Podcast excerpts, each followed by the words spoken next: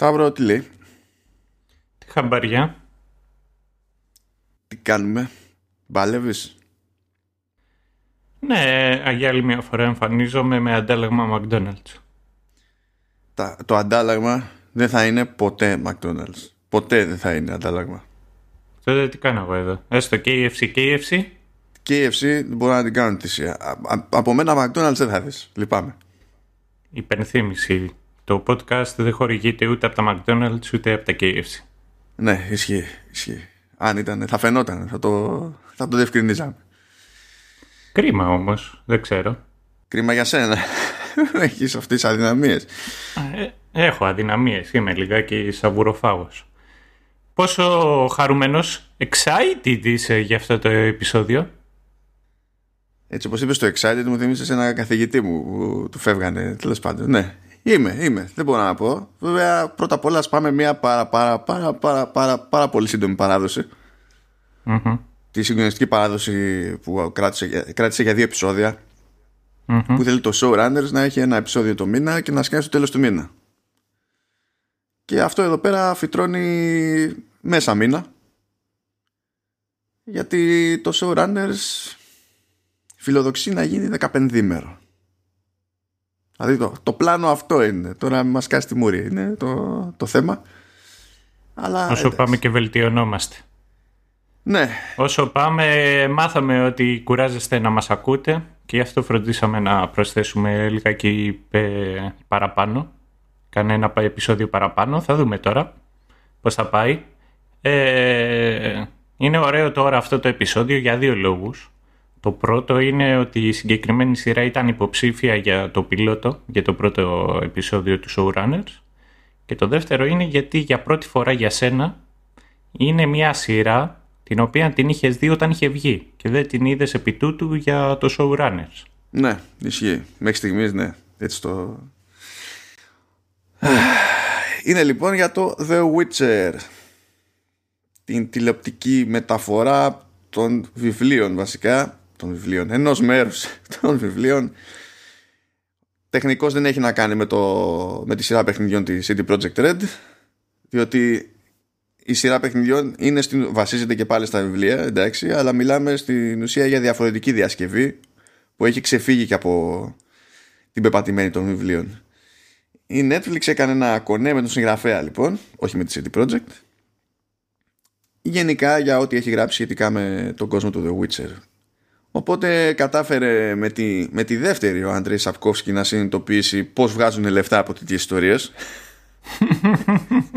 Γιατί ο τύπος είναι, είναι μόνιμα στην κλάψα σε αυτό το θέμα. Δεν ξέρω, νομίζω ότι είναι ένας μυστήριος τύπος αυτός. Είναι, ξέρω, εγώ πήγα εκεί να κάνω το fanboy μου και ξαφνικά βγήκε κάτι το πετυχημένο και ξαφνικά δεν ξέρω τι να κάνω και ξαφνικά ρε γαμώτο θα μπορούσα να βγάζω περισσότερα χρήματα αλλά τελικά δεν βγάζω όσα θέλω να βγάλω και ξαφνικά πρέπει να γκρινιάξω γι' αυτό. Ναι και επειδή το σκεφτόμουν όταν έκανα το κονέ με τη CD Projekt, φταίει CD Projekt.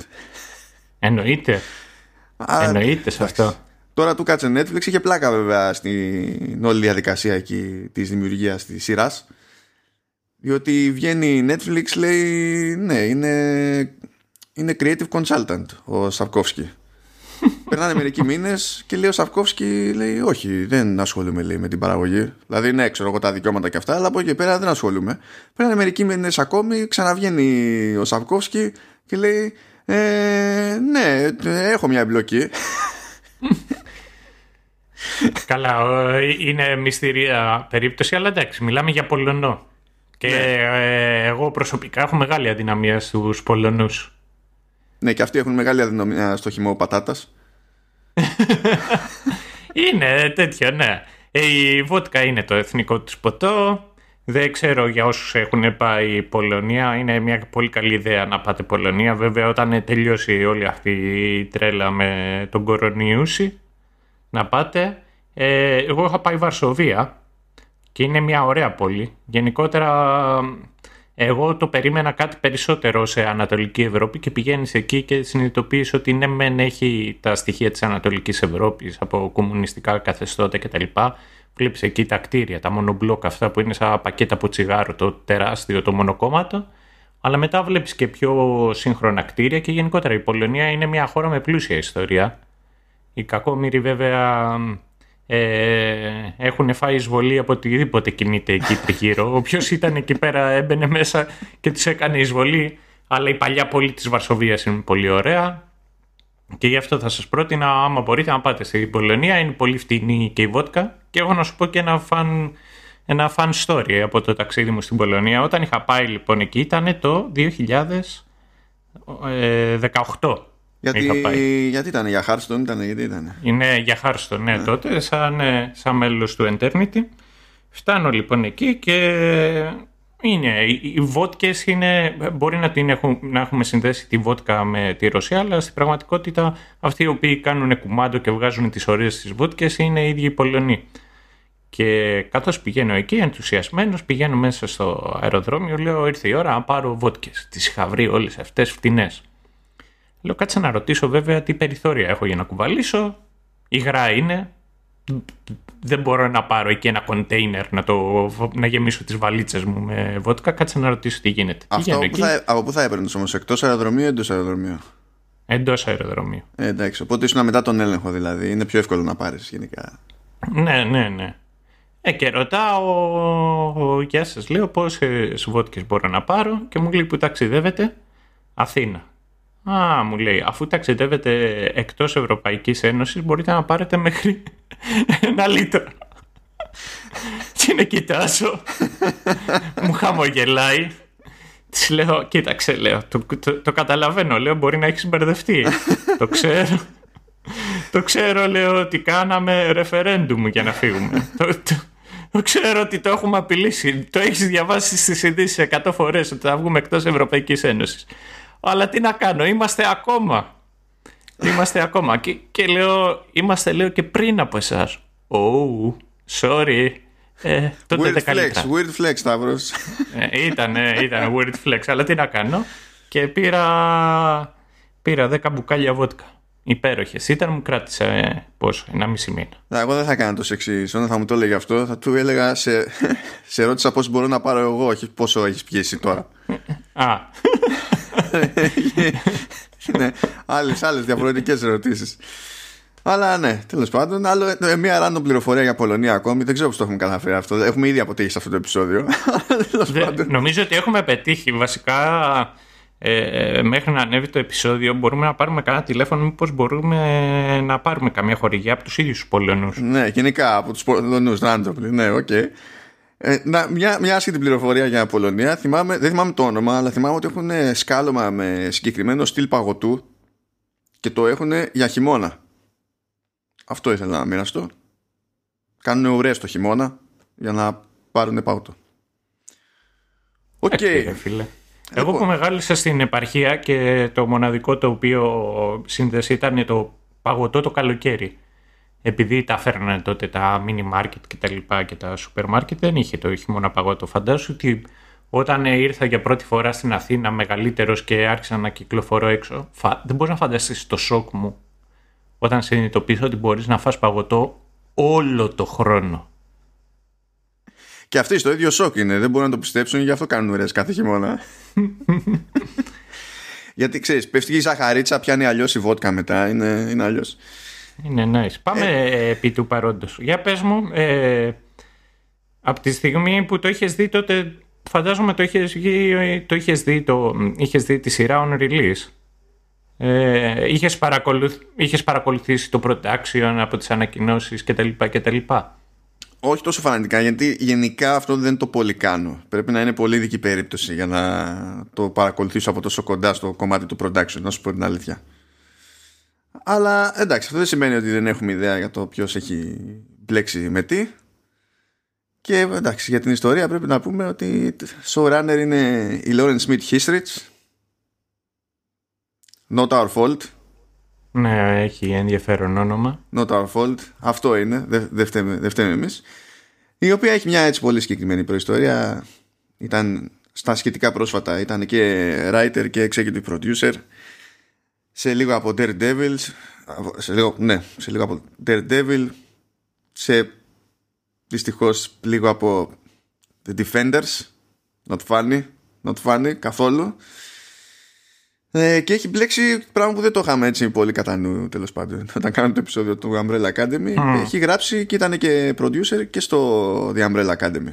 Και με αυτά τέλος πάντων, με τα πολλά, πήρε εργολαβία την τηλεοπτική μεταφορά του The Witcher η οποία μεταφορά στην ουσία συνδυάζει ε, διάφορα short stories από δύο συγκεκριμένα βιβλία του, του Σαπκόφσκι ε, που είναι το Sword of Destiny και το The Last Wish. Γιατί κάπως έτσι είχε ξεκινήσει δεν είχε ακόμα μέσα στο μυαλό του πάρα πολύ μεγάλα πράγματα ο Σαπκόφσκι Οπότε η σειρά βασίζεται σε αυτές τις ιστορίες, οι οποίες προσπαθεί να τις συνθέσει σε μια γενικότερη, μεγαλύτερη ιστορία, ας το, ας το πούμε έτσι. Στο ρόλο του Γκέραλτ Ρίβια, που είναι και ο πρωταγωνιστής, είναι ο χαρακτήρας τον οποίο είναι εξοικειωμένος περισσότερος κόσμος που έχει καταπιαστεί με τα παιχνίδια Witcher, διότι είναι ο χαρακτήρας που χειρίζεται, είναι ο Χένρικ Κάβιλ, ε, ελληνιστή Σούπερμαν. το θέσουμε έτσι. Αν και διαφωνώ λίγο με το συγκεκριμένο σχετισμό, αλλά τι να γίνει. Θυμάσαι Σταύρο που όταν είχε ανακοινωθεί ήταν όλοι καρφωμένοι στη δυσπιστία και όταν είχε σκάσει και το costume test είχαν ενοχληθεί ακόμη περισσότερο. Εγώ όσο θυμάμαι τον εαυτό μου είναι ότι ανέκαθεν υπήρχε δυσπιστία για οποιονδήποτε ε, ε, χαρακτήρα, οποιονδήποτε ηθοποιό ήταν να υποδηθεί οποιονδήποτε χαρακτήρα της DC. Δεν ξέρω για ποιο λόγο. Δηλαδή, θυμάμαι με το Hugh Ledger, με το Heath Ledger, ότι είχαν ξενερώσει που θα έσκαγε σαν Joker. Για το Bale δεν το θυμάμαι, δεν, δεν ξέρω τι είχε γίνει. Θυμάμαι για το Cavill, θυμάμαι για τον Affleck και θυμάμαι και για τον Battison. Οπότε δεν μου κάνει καμία εντύπωση αυτή η όλη φάση. Εγώ είμαι μεγάλος φαν του Κάβιλ. Τον, ε, μου άρεσε πολύ και στο The Man From Uncle και πραγματικά θεωρώ ότι είναι κρίμα άμα δεν είναι και ο επόμενος Bond. Καλά, δεν θα είναι ο επόμενος Bond. Κακός. Γιατί να μην είναι ο επόμενος Γιατί μέχρι στιγμής όποιον συμπαθούμε περισσότερο για να γίνει Bond βλέπουμε ότι δεν τον διαλέγει κανένας για να γίνει Bond. Γι' αυτό. Ε, τώρα στην περίπτωση του, του Κάβιλ εγώ να πω ότι του είχα δυναμία έτσι κι αλλιώς. Είναι το κλασικό παράδειγμα που αναφέρω σε όλους. Ε, δείτε The Tudors. Παίζει εκεί. Είναι και πιο μικρός έχουν περάσει χρόνια πια. Και είναι από τις περίεργες περιπτώσεις χαρακτήρων που επιβιώνουν από την πρώτη σεζόν μέχρι την τελευταία.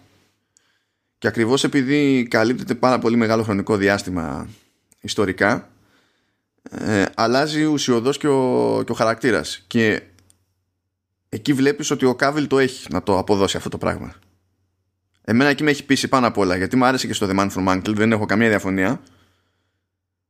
Αλλά στην περίπτωση του The Tudors α, είχε αναγκαστική εξέλιξη ο χαρακτήρας του έτσι κι αλλιώς και ο τύπος το πετύχαινε. Οπότε δεν φοβόμουν σε τέτοια επίπεδα τέλος πάντων γιατί για την απόδοση του, του Γκέραλτ. Και νομίζω ότι μας έβγαλε όλους σας πρόσωπους διότι εντάξει νομίζω ότι δεν μπορούσε άνθρωπος να πει καλύτερα fuck δηλαδή το οποίο χρησιμοποιείται, χρησιμοποιείται. Το οποίο χρησιμεύει και ως έτσι το πιο σύντομο review ας πούμε για τη σειρά γενικότερα. Αλλά με θετική φόρτιση θα έλεγα. Ναι ισχύει. Ε, νομίζω εγώ για μένα για μένα ο Κάβιλ είναι κιόλας ένας ηθοποιός ο οποίος επειδή έχει τα κατάλληλα γονίδια, γυμνάζεται πολύ το παλικάρι, είναι λιγάκι σαν τον το Chris Hemsworth που κάνει το Thor. Ναι. Ε, με την έννοια ότι είναι και οι δύο ηθοποιοί οι οποίοι είναι πιο γνωστοί για τις action ταινίες, καλογυμνασμένοι κτλ. Αλλά και οι δύο έχουν λάμπουνε, έχουν καρίσμα. Ναι, ναι. Και ναι. Και όταν ε, το εκμεταλλεύονται οι σεναριογράφοι αυτό, βγαίνει. Και οι δύο το έχουν.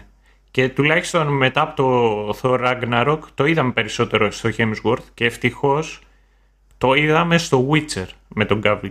Διότι δεν μπορώ να πω ότι το εκμεταλλευτήκανε στις τρεις εμφανίσεις του σαν Σούπερμαν.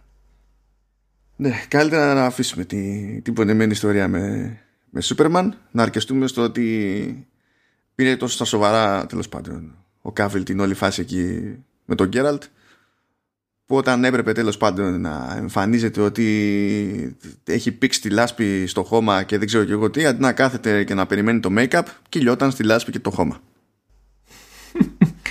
Του λες να κερδίσουμε λίγο χρόνο Method actor. Ναι παπ. Το, το φαντάζεις αυτό το φαντάζεις σαν φάση να λέει ξέρω εγώ πρέπει να είναι, να είναι έτσι και να λέει μισό και να βλέπεις τον Κάβιλ ντυμένο Γκέραλτ να σκάει κάτω και να αρχίζει να, να κουτρουβαλάει και να κυλιέται. Ε, ο Μάντσεν δεν είναι που έκανε το μεγαλύτερο γιο του Ned Stark στο Game of Thrones. Ναι. Έτσι δεν λέγεται. Ναι. Ε, Εκείνος έπαιξε πρόσφατα στο Bodyguard και αυτό το οποίο είχε να πει είναι ότι εντάξει, ως επιτοπλίστων είχα παίξει στο Game of Thrones και μου έκανε πάντα εντύπωση για το κουστούμι το οποίο φορούσα ότι ήταν, με, ήταν χρησιμοποιημένο, ότι είχε βρωμιά, είχε το ένα και το άλλο και ε, εκεί που κατέληξε στο τέλος ήταν ότι απλά δεν το πλένανε και ήταν μυστήριο να το φοράω. Ο, και λέει κάποια στιγμή αυτό με κούρασε γιατί φοράς ε, στολή και παραστολή και το ένα από πάνω και από το άλλο οπότε και ο Κάβιλ ο οποίος ε, δεν έχει πολύ παίξει σε, σε ταινίες εποχής ή φάνταση κτλ φαντάζομαι το χάρηκε λιγάκι παραπάνω. Μ' αρέσει που προσέχεις. Έπαιζε 300 σεζόν στο The Tudors και λες δεν έχει παίξει πολύ σε εποχής για να έχει τέτοια κοστούμια κτλ. Είχε χρόνια να παίξει και, και, και στο Tudors είχε ένα πολύ χαρακτηριστικό ρόλο. Ήταν πιο crème de la crème από ό,τι είναι τώρα. Ναι, ε, να σε ρωτήσω, τι, τι, προ, τι πρώτερη επαφή είχες γενικότερα με το Witcher, με τα βιβλία, με, τη, με τα με παιχνίδια κτλ. Με βιβλία καθόλου. Με, με games ναι, αλλά ακόμα για εκεί όχι όσο θα ήθελα. Γιατί είχα μια πολύ περίεργη στραβή πρώτη εμπειρία με το πρώτο Witcher και ήταν στραβή για τεχνικούς λόγους. Ε, μας, μας είχαν στείλει το, το πρώτο Witcher ε, όταν είχε βγει η έκδοση Enhanced που τότε έβγαινε και ως ξεχωριστή έκδοση στο ράφι.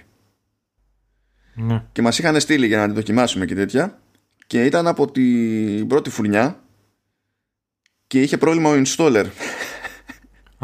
είχε, είχε ένα, ένα DVD είχε μέσα και το έβαζε παιδί μου, ξεκινούσε η εγκατάσταση, έφτανε μέχρι τη μέση και ο installer σου έλεγε insert disk 2. Μόνο που δεν υπάρχει disk 2. Όχι επειδή κάποιος δεν το έβαλε στο πακέτο, αλλά επειδή όντως δεν υπάρχει disk 2. Και η οδηγία της CD Projekt ήταν ε, ότι έπρεπε να στείλουμε ταχυδρομικά πίσω το δισκάκι και να μας στείλουν άλλο. Και απλά βαρέθηκα. και ξενέρωσα για πάντα. Δηλαδή. Ε, τα υπόλοιπα, το 3 που έχει βγει παντού, μόναχα σε κινητά και σε φούρνους μικροκυμάτων δεν έχει βγει. Ο, περιγράφεις, μην μπερδεύεις το Witcher 3 με το Doom και το Skyrim. Εντάξει, μία από τα ίδια πάει να γίνει και το Witcher. Μη φανταστεί, μη... Δεν είναι ότι είναι λιγότερο φιλόδοξο. Ε, εγώ το είχα δοκιμάσει το πρώτο Witcher και το είχα δοκιμάσει αρκετά πιο μετά και ήταν ψηλό μυστήριος ο έλεγχος οπότε δεν μπορώ να πω ότι ε, έπαιξα πολύ τουλάχιστον ναι, με κούρασε ήταν. Εν τω μεταξύ το πρώτο, το πρώτο παιχνίδι είναι που κατά μία έννοια πολύ χοντρικά ξεκινάει εκεί που τελειώνει η πρώτη σεζόν εδώ πέρα στη σειρά πολύ πολύ χοντρικά, πολύ χοντρικά. Ε, αλλά το 3 το έχω παίξει αρκετά. Δεν το έχω τερματίσει. Είναι τεράστιο παιχνίδι τώρα που, που να το τερματίσεις. Τώρα μπήκα στη διαδικασία να το συνεχίσω όποτε έχω χρόνο. Ε, αλλά έχω και την τύχη και ατυχία να διαβάσω το βιβλίο. Το «Η τελευταία ευχή». Και δεν ξέρω αν φταίει το original, διότι δεν μιλάω πολωνικά, δεν έχω ιδέα το τι γίνεται εκεί. Στο ελληνικό είναι πολύ μυστήρια η μετάφραση και δεν ξέρω άμα έχει να κάνει με την ελληνική μετάφραση ή αν είναι έτσι το, το αυθεντικό κείμενο, το original. Και η εντύπωση δική μου που δεν το έχω πιάσει αλλά από εντυπώσεις που έχω μαζέψει από τρίτους έτσι, είναι ότι δεν είναι για κανένα συγκλονιστικό συγγραφέας ο Σαπκόφσκι έτσι κι αλλιώς. Και σε αυτό το πρώιμο στάδιο τέλος πάντων του Witcher Saga ήταν ακόμα χειρότερα. Οπότε μπορεί να είναι συνδυασμός των δύο. Μπορεί ναι, να είναι θέμα του πρωτοτύπου. Τι να σου πω σε αυτό, δεν, δεν έχω πιο συγκεκριμένη εικόνα. Σε κάθε περίπτωση, εντάξει, ε, ήρθε η ώρα να κάνω το κομμάτι μου λίγο Σταύρο mm διότι τι να γίνει παιδιά έχω, ένα, έχω κάτι θέματα εκεί με τα soundtracks και σηκώνει και μια ζήτηση παραπάνω το συγκεκριμένο soundtrack πράγμα που δεν περίμενα ξεκινώντας να το ακούσω σοβαρά. Πρώτον ε, συνειδητοποίησα έντρομος ότι το επίσημο soundtrack κρατάει 3 ώρες και 3 λεπτά. Το οποίο δεν είναι κλασική, κλασικό φαινόμενο ρε παιδί μου στα, ε, στις κυκλοφορίες των soundtracks. Και τέλος πάντων ε, οι συντελεστές είναι η Σόνια Μπελουσόβα και ο Τζιόνα Οστινέλη ο δεύτερος είναι Ιταλο-Ελβετός η πρώτη είναι Ρωσίδα που εδώ και χρόνια τέλος πάντων είναι, στη, είναι στην Αμερική αλλά είναι μεγαλωμένη και μαθημένη στη, στη Σοβιετική Ένωση και μετά στη Ρωσία. Για να καταλάβεις που αυτό δεν το ήξερα καθόλου δηλαδή δεν είχα ασχοληθεί με την Μπελουσόβα καθόλου. Ε, υποτίθεται ότι ήταν σε πιάνο αλλά και σε σύνθεση child prodigy δηλαδή στα 13 είχε βραβευτεί στη Ρωσία για τη συνεισφορά της στη μουσική σύνθεση γενικά Εντυπωσιακό αυτό, πολύ εντυπωσιακό και γενικότερα ανέκαθεν αναρωτιόμουν αυτά τα παιδιά τα οποία έχουν μια έφεση προς τη μουσική. Εντάξει, σίγουρα ε, μερικές φορές τους πρόχνουν οι γονείς ένα και το άλλο. Εμένα με βάλανε οι δικοί μου να μάθω πιάνο. Εντάξει, έμαθα πιάνο. Θα μου άρεσε ακόμα και τώρα να παίζω πιάνο, αλλά δεν παίζω πιάνο. Αλλά υπήρχαν και άλλοι οι οποίοι ήταν καλοί καλοί και στο τέλος είναι... Δεν ξέρω νομίζω κανέναν ναι ο οποίος να παίζει έτσι από μικρός κλασική μουσική και καθώς μεγαλώνει να συνεχίζει να το κάνει και να. Δεν κατάλαβε. Άρχισε ένα συνθέτη, λέει. Άρχισε να συνθέτη στα πέντε. Μάλιστα. Δηλαδή, όσο, έτσι όπως τα ακούτε και αισθάνεστε άσχημα για την πάρτι σας, η μόνη παρηγοριά που έχω να προτάξω είναι ότι και εμείς στην ίδια φάση ακριβώς είμαστε. Ναι. κάπως, κάπως ναι. έτσι. Ε, βέβαια είναι έχει μικρότερη επαγγελματική εμπειρία στο κομμάτι της σύνθεσης για κινηματογράφο και μουσική σε σχέση με τον Τζόνα Οστινέλη αλλά πάνε λίγο πακέτο δηλαδή στις περισσότερες παραγωγές βλέπω ότι είναι παρέα και κάνουν, κάνουν δουλειά η άλλη πληροφορία που μου έμεινε από την περίπτωση της Μπελουσόβα ε, είναι ότι σπούδασε και πήρε και μάστερ πράγμα που σημαίνει ότι υπάρχουν αυτά ως επιλογές σε ε, άλλες χώρες που ανήκουν σε άλλους πλανήτες, άλλα ηλιακά συστήματα. Ε, σπούδασε film composing συγκεκριμένο. Και καλά το ότι υπάρχει η σχολή. Ναι. αλλά το να υπάρχει και master ε, πώς φαίνεται αυτό; Εντάξει είναι εντυπωσιακό. Γενικό αρ, αρκεί γενικότερα όλοι οι άνθρωποι οι οποίοι γράφουν μουσική και αν εξαιρέσουμε το ένα κομμάτι το οποίο είναι πάρα πολύ διάσημο, γενικότερα η μουσική του, του The Witcher ήταν ε, πολύ καλή. Πάντα μου αρέσουν αυτοί οι άνθρωποι οι οποίοι είναι πολύ δημιουργικοί και καταφέρνουν να αποτυπώσουν ε, τη θεματική μιας ολοκλήρης σειράς ή μιας ταινίας από τη μουσική της. Η συγκεκριμένη γυναίκα φαίνεται πολύ ταλαντούχα. Δεν μου κάνει καμία εντύπωση που με οτιδήποτε έχει καταπιαστεί ήταν κάτι το οποίο ήταν δημιουργικό. Πού, πού αλλού έχει γράψει; Γιατί είπες ότι έχει ασχοληθεί με κινηματογράφο. Ναι, έχει ασχοληθεί με κινηματογράφο και με, και με σειρές. Δηλαδή, πριν το Witcher, η προηγούμενη δουλειά ήταν πάλι σειρά. Ήταν το, το The Mist, το οποίο, έτσι να το πούμε πολύ ευγενικά, δεν πολύ πήγε. Δηλαδή, ναι. κάπως, δεν την έχω δει, δεν έχω αντίληψη για το soundtrack, αλλά ήταν κάπου που έχει τύχει να την ξανακούσεις; Ε, βασικά οι περισσότερες παραγωγές που βλέπω είναι παραγωγές που δεν έχουν απασχολήσει ούτε εμένα και ούτε το περισσότερο κόσμο για να είμαι ειλικρινής. Δηλαδή το πιο συγκλονιστικό που έχω εδώ μπροστά μου που είναι πιο αναγνωρίσιμο τέλος πάντων είναι συνεισφορά με κομμάτια στην 7η σεζόν του Dexter. Δηλαδή μέχρι εκεί.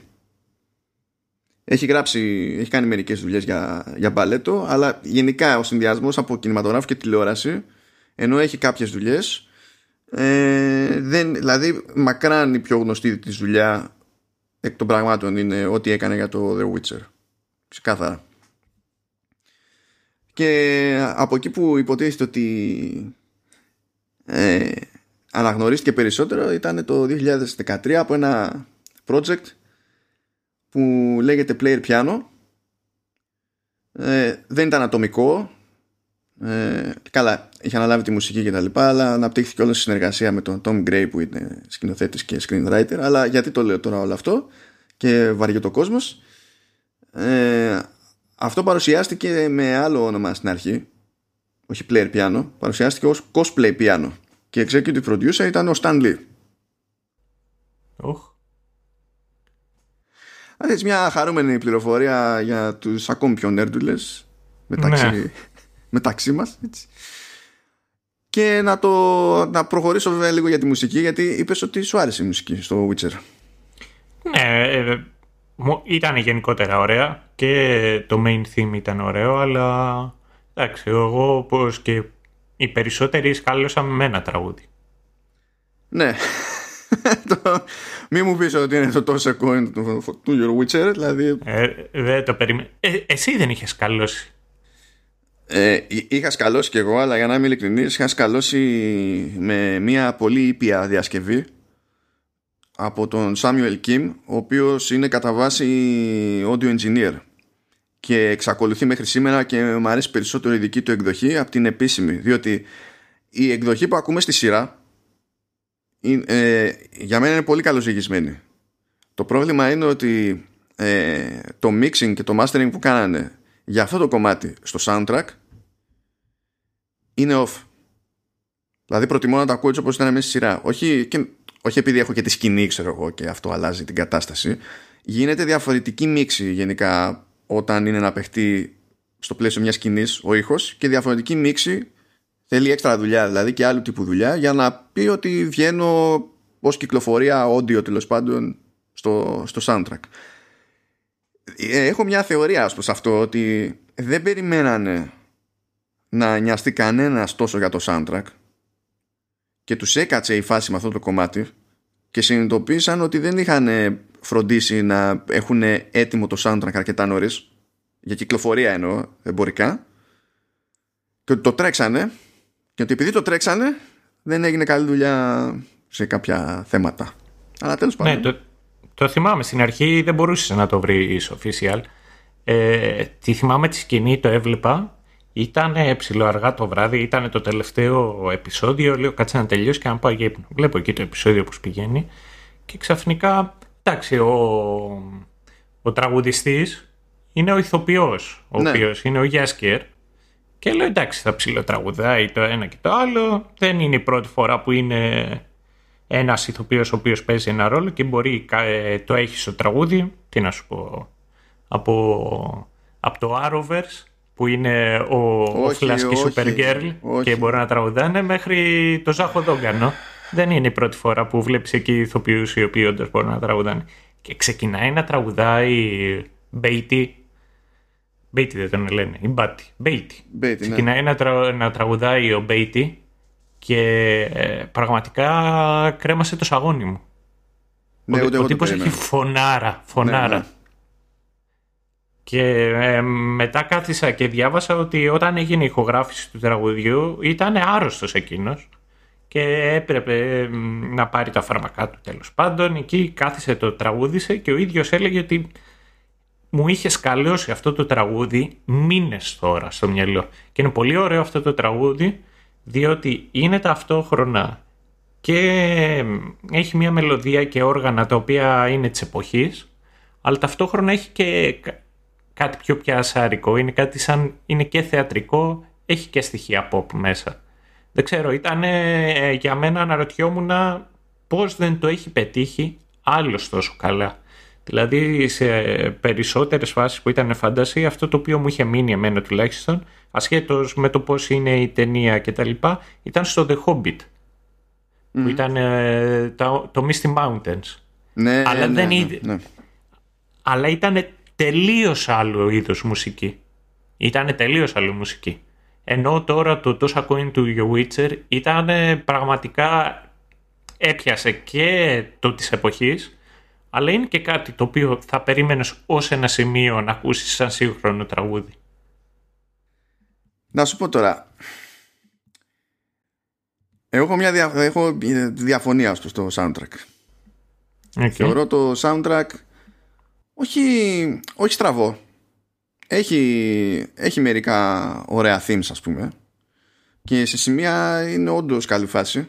Έχω φτιάξει και τα αντίστοιχα playlist τέλος πάντων και σε Apple Music και σε Spotify οπότε θα υπάρχουν σημειώσεις του επεισοδίου με ό,τι τέλος πάντων θεωρώ από τα κομμάτια ότι έχει ελπίδα να σταθεί λίγο καλύτερα σε, σε βάθος χρόνου. Αλλά συνολικά κυρίως σε επίπεδο σύλληψης το θεωρώ αποτυχημένο. Γιατί όμως; Διότι το θεωρώ ακόμη απο, πιο αποτυχία από τη στιγμή που συνειδητοποίησα ότι από τους δύο ας πούμε ε, συνθέτες ε, η μία είναι Ρωσίδα. Τι περίμενες δηλαδή; Περίμενα να έχουν κάνει πιο συνειδητή προσπάθεια να είναι η νοοτροπία της σύνθεσης πιο ανατολίτικη. Και ως προς την ενορχίστρωση και την επιλογή των οργάνων αλλά και στις επιλογές που έχουν κάνει σε διάφορες μελωδίες ακόμη και η περίπτωση τώρα του, ε, του τόσο coin του Your Witcher που μου αρέσει το κομμάτι, δεν έχω πρόβλημα με το κομμάτι πηγαίνει τελείως κόντρα στο, στο γενικότερο πλαίσιο από το οποίο υποτίθεται ότι εμπνέεται το Witcher ως, ε, ως, ως franchise.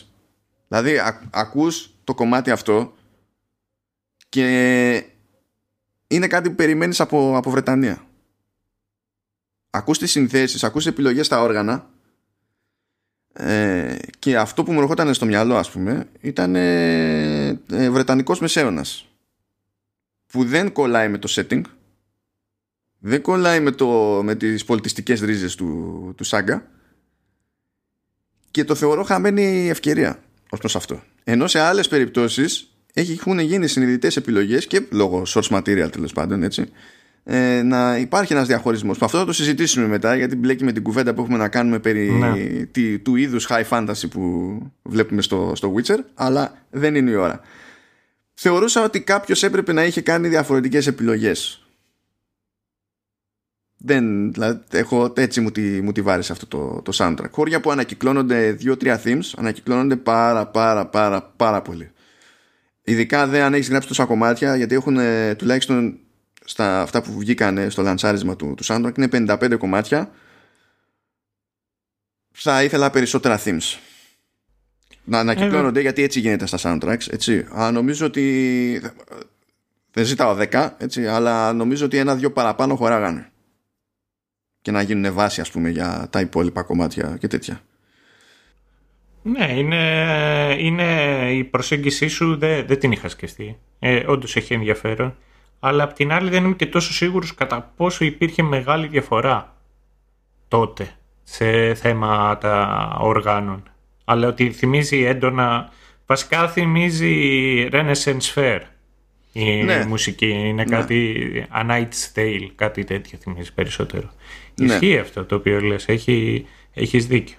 Γι' ε, αυτό ε, δεν το μου κάνει μεγαλύτερη εντύπωση όταν συνειδητοποίησα ότι είναι και Ρωσίδα στη μέση, γιατί ο, από τον Ιταλό Ελβετό θα το καταλάβαινα περισσότερο. Που και αυτός είναι, είναι μια ενδιάμεση κατάσταση τέλος πάντων από άποψη επιρροών, βάσει γεωγραφικούς και πολιτισμικούς όρους. Αλλά η Ρωσίδα για μένα δικαιολογείται λιγότερο. Ό,τι και αν έχει γράψει. Δεν, γιατί δεν θεωρώ ότι είναι κακή δουλειά, ρε παιδί μου. Απλά δεν κατανοώ το, το σκεπτικό που οδήγησε ε, στη συγκεκριμένη κατεύθυνση. Αυτό. OK. Okay. Γενικότερα όμως η εντύπωσή σου με τη σειρά ποια ήταν; Η εντύπωσή μου με τη σειρά ξεκίνησε να είναι λίγο στραβή στα πρώτα επεισόδια. Αλλά σιγά σιγά έστρωνε. Η αλήθεια είναι. Ε, Γενικά όμως σαν πρώτη σεζόν έχει κάποια θέματα αριθμού που προκύπτουν νομίζω από δύο διαφορετικά ζητήματα. Στη μία περίπτωση φταίει η πηγή. Διότι δεν έχει γραφτεί τέλος πάντων ως, ε, τουλάχιστον σε αυτά τα βιβλία δεν έχει γραφτεί ιστορία ως κάτι που έχει αρχή, μέση και τέλος και έχει μια λογική πορεία στα πράγματα. Αυτό είναι περισσότερο ευθύνη του Σαπκόφσκι, ξέρω εγώ. Αλλά υπάρχει και ευθύνη των σεναριογράφων σε αυτή την περίπτωση για τη, για τη σειρά. Γιατί έχουν διαλέξει μια άλλη δομή που σπάει στην ουσία ε, εστιάζει σε τρεις χαρακτήρες από τη μία είναι ο Γκέραλτ από την άλλη είναι η, η Γένεφερ και έχουμε και τη Σιρίλα και την κάθε ιστορία του καθενός την κάνουν ακόμη περισσότερα κομμάτια. Δεν εντάσσονται καν ακριβώς στο ίδιο, στο ίδιο time frame. Μπλέκονται όλα μεταξύ τους. Έχουμε πάρα πολύ μπρος πίσω και πολλές φορές έχουμε μπρος πίσω για το εφέ. Και έχω πάρα πολλές διαφωνίες τέλος πάντων με αυτή την προσέγγιση. Και δεν μου κάνει και εντύπωση που στο τέλος μου φαίνεται ότι βελτιώνεται διότι όσο προχωράμε στα επεισόδια τόσο περιορίζονται τα μπρος πίσω.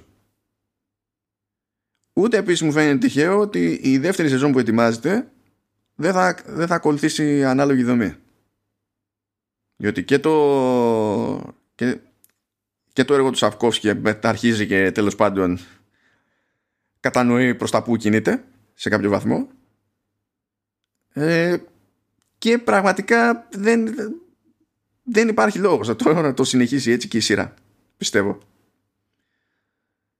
Εντάξει αγαπημένη στιγμή σε μένα ήταν με το βασιλιά τη Σύντρα που σκάει στο πεδίο της μάχης.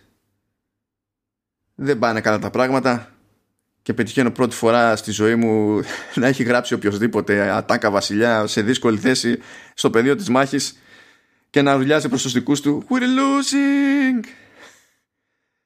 Είναι δηλαδή είναι one on one πώς να μην είσαι σάπιος βασιλιάς ξέρω, ο άχρηστος. Λες χάνουμε στο πεδίο της μάχης τι μπορώ να πω για να τσακίσω ακόμη περισσότερο την ψυχολογία του στρατεύματός μου; Να τους ανακοινώσω ότι χάνουμε αν δεν το έχετε καταλάβει, χάνουμε. Ναι, ναι. Αυτό. Και το λέει με στένο γερό, έτσι. Δηλαδή, δεν, νομίζω ότι σε, όλη, σε όλη του την παρουσία στη σειρά δεν έχει πει κάτι με περισσότερο στένο. Ο συγκεκριμένος βασιλιάς. Ήταν, ναι. δεν, γέλαγα εκεί απίστευτα.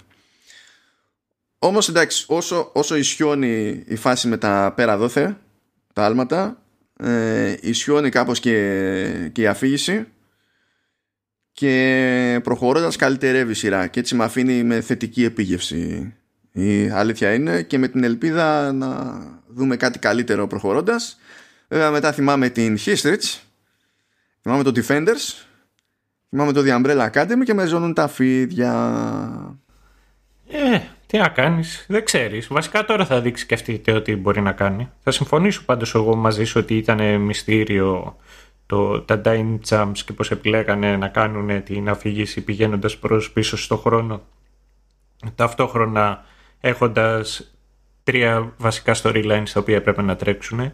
Στο Netflix πέρα από τη σειρά έχει και άλλες δύο επιλογές για να δεις. Έχει ένα σαν documentary το οποίο κρατάει μισή ώρα πάνω κάτω και έχει να κάνει με όλο με όλο το Witcher και πώς γυρίστηκε πίσω από τις κάμερες και μετά έχει ένα δεύτερο το οποίο πιάνει ένα, ένα, ένα τα επεισόδια και σου λέει το καθένα κάποιες ε, θεματικές, το τι θέλανε να πετύχουν, που ξεκινάει ο χαρακτήρας και ποια είναι η εξέλιξή του σε κάθε επεισόδιο.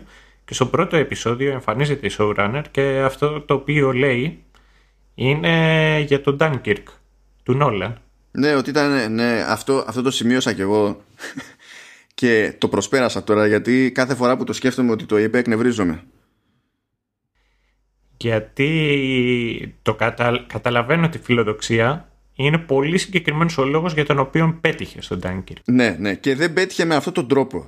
Δηλαδή, μπορεί η γενική ιδέα να πεις ότι έχει μια συγγένεια, αλλά δεν έκανε αυτό ο Νόλαν. Δεν έκανε αυτό που έκανε η History στο, στο Witcher. Και δεν εκνευρίζομαι όταν το, το, το, θυμάμαι αυτή την ατάκα. Δεν θέλω, δεν θέλω. Άστο, το αλήθεια. Κατά τα άλλα όμως για μένα το Witcher ήταν κάτι ευχάριστο. Εγώ το είδα και όλες πολλές φορές σαν, ε, σαν τον Ηρακλή και τη Ζήνα της καινούργιας ε, γενιάς. Πώς κατάφερε όλο αυτό να είναι μια ενιαία σκέψη ρε, ρε Σταύρο; Για μένα είναι κάτι ευχάριστο και ε, είναι σαν τον Ηρακλή και τη Ζήνα της νέας γενιάς. Για πες μου. Εντάξει, εγώ όταν ήμουν μικρός ήταν ε, big thing ο Ηρακλής και η Ζήνα και μου το θύμισε κυρίως γιατί ήταν η κακή περούκα του, του Κάβιλ, ήταν το κακό CGI και τα λοιπά, ενώ ταυτόχρονα πιάνει μια τέτοια θεματική. Είναι ευχάριστο πολύ. Πέρα από το κουστούμι, για μένα μου άρεσε πάρα πολύ ο Κάβιλ. το νομίζω πιάνει πολύ καλύτερα από ακόμα και από το παιχνίδι ίσως το τι είναι ο Γκέραλτ και το τι συμβολίζει και ποια είναι η ψυχοσύνθεσή του. Και μου κάνει εντύπωση διότι ο Κάβιλ είναι και ε, φανατικός gamer τα έχει παίξει πολλές φορές στα παιχνίδια αγωνίστηκε για να πάρει αυτό το ρόλο τον ήθελε πολύ και τον κυνήγησε. Ε, με, με ένα επίσης μου ήταν πολύ θετικές παρουσίες και η Γένεφερ μου άρεσε το παίξιμο πολύ. Ήταν και όλες μια ηθοποιός ε, η οποία δεν την είχα ξαναπετύχει. Ναι, ναι, η Άνια και... Τσαλότρα. Και ο Γιασκίερ. Ήταν, πώς να σου το πω, και εκεί μου θύμισε λιγάκι το, τον Ερακλή. Ήταν... Ο Ιόλαος. Ναι, ναι, όχι ο Ιόλαος. Ο αδερφός του Ρέιμι. Α, ναι, ρε, ναι, ναι, ναι, ναι, ναι. Πω, πω, και έχω ξεχάσει πώς λέγεται, πώς ήταν ο χαρακτήρας του. Ναι, ναι, ναι έχεις δίκιο. Είναι καλύτερος παραλληλισμός αυτός. Αυτό. αλλά ήταν. Ε, μου, άρεσε, μου άρεσε το short play. Ήταν καλύτερο. Ήταν από τα καλύτερα. Έχω να δω τόσο καλό short play από το Lord of the Rings και από το πρώτο. Και μου θύμισε κιόλας ο παραλληλισμός κάποια στιγμή που παίρνει και τον τίτλο όσοι έχετε τα, δει τα video games κτλ. Ξέρετε ότι τον Geralt τον, φωνάνε, τον φωνάζουν The Butcher of Bloodviken. Και δείχνει τέλος πάντων πώς ε, πήρε αυτό το τίτλο και έχει μια μάχη και ξεκινάει που του πετάνε με, ένα, με μια βάλιστρα, ένα τόξο και το κάνει deflect. Το, πώς είναι αυτό, το... Απόκρουση λέγεται. Δεν ξέρω, τα ελληνικά είναι δύσκολα. και, και θυμήθηκα... Ήταν, ήταν η πρώτη μου εντύπωση εκεί που έμεινα και θυμήθηκα τον Άραγκορ στο τέλος της πρώτης ταινίας που του πετάει ο Ρουχάι το μαχαίρι. Mm. Εντάξει, μεγάλη διαφορά ήταν ότι τότε ο ίδιος ο ηθοποιός όταν του πετάξαν το μαχαίρι δεν υποτίθεται ότι έπρεπε να, να πάει τόσο κοντά στον Άραγκορν, υποτίθεται ότι θα περνούσε από δίπλα του ή το οτιδήποτε. Ε, και ο Μόρτενσεν το απέκρουσε κατευθείαν με το σπαθί του.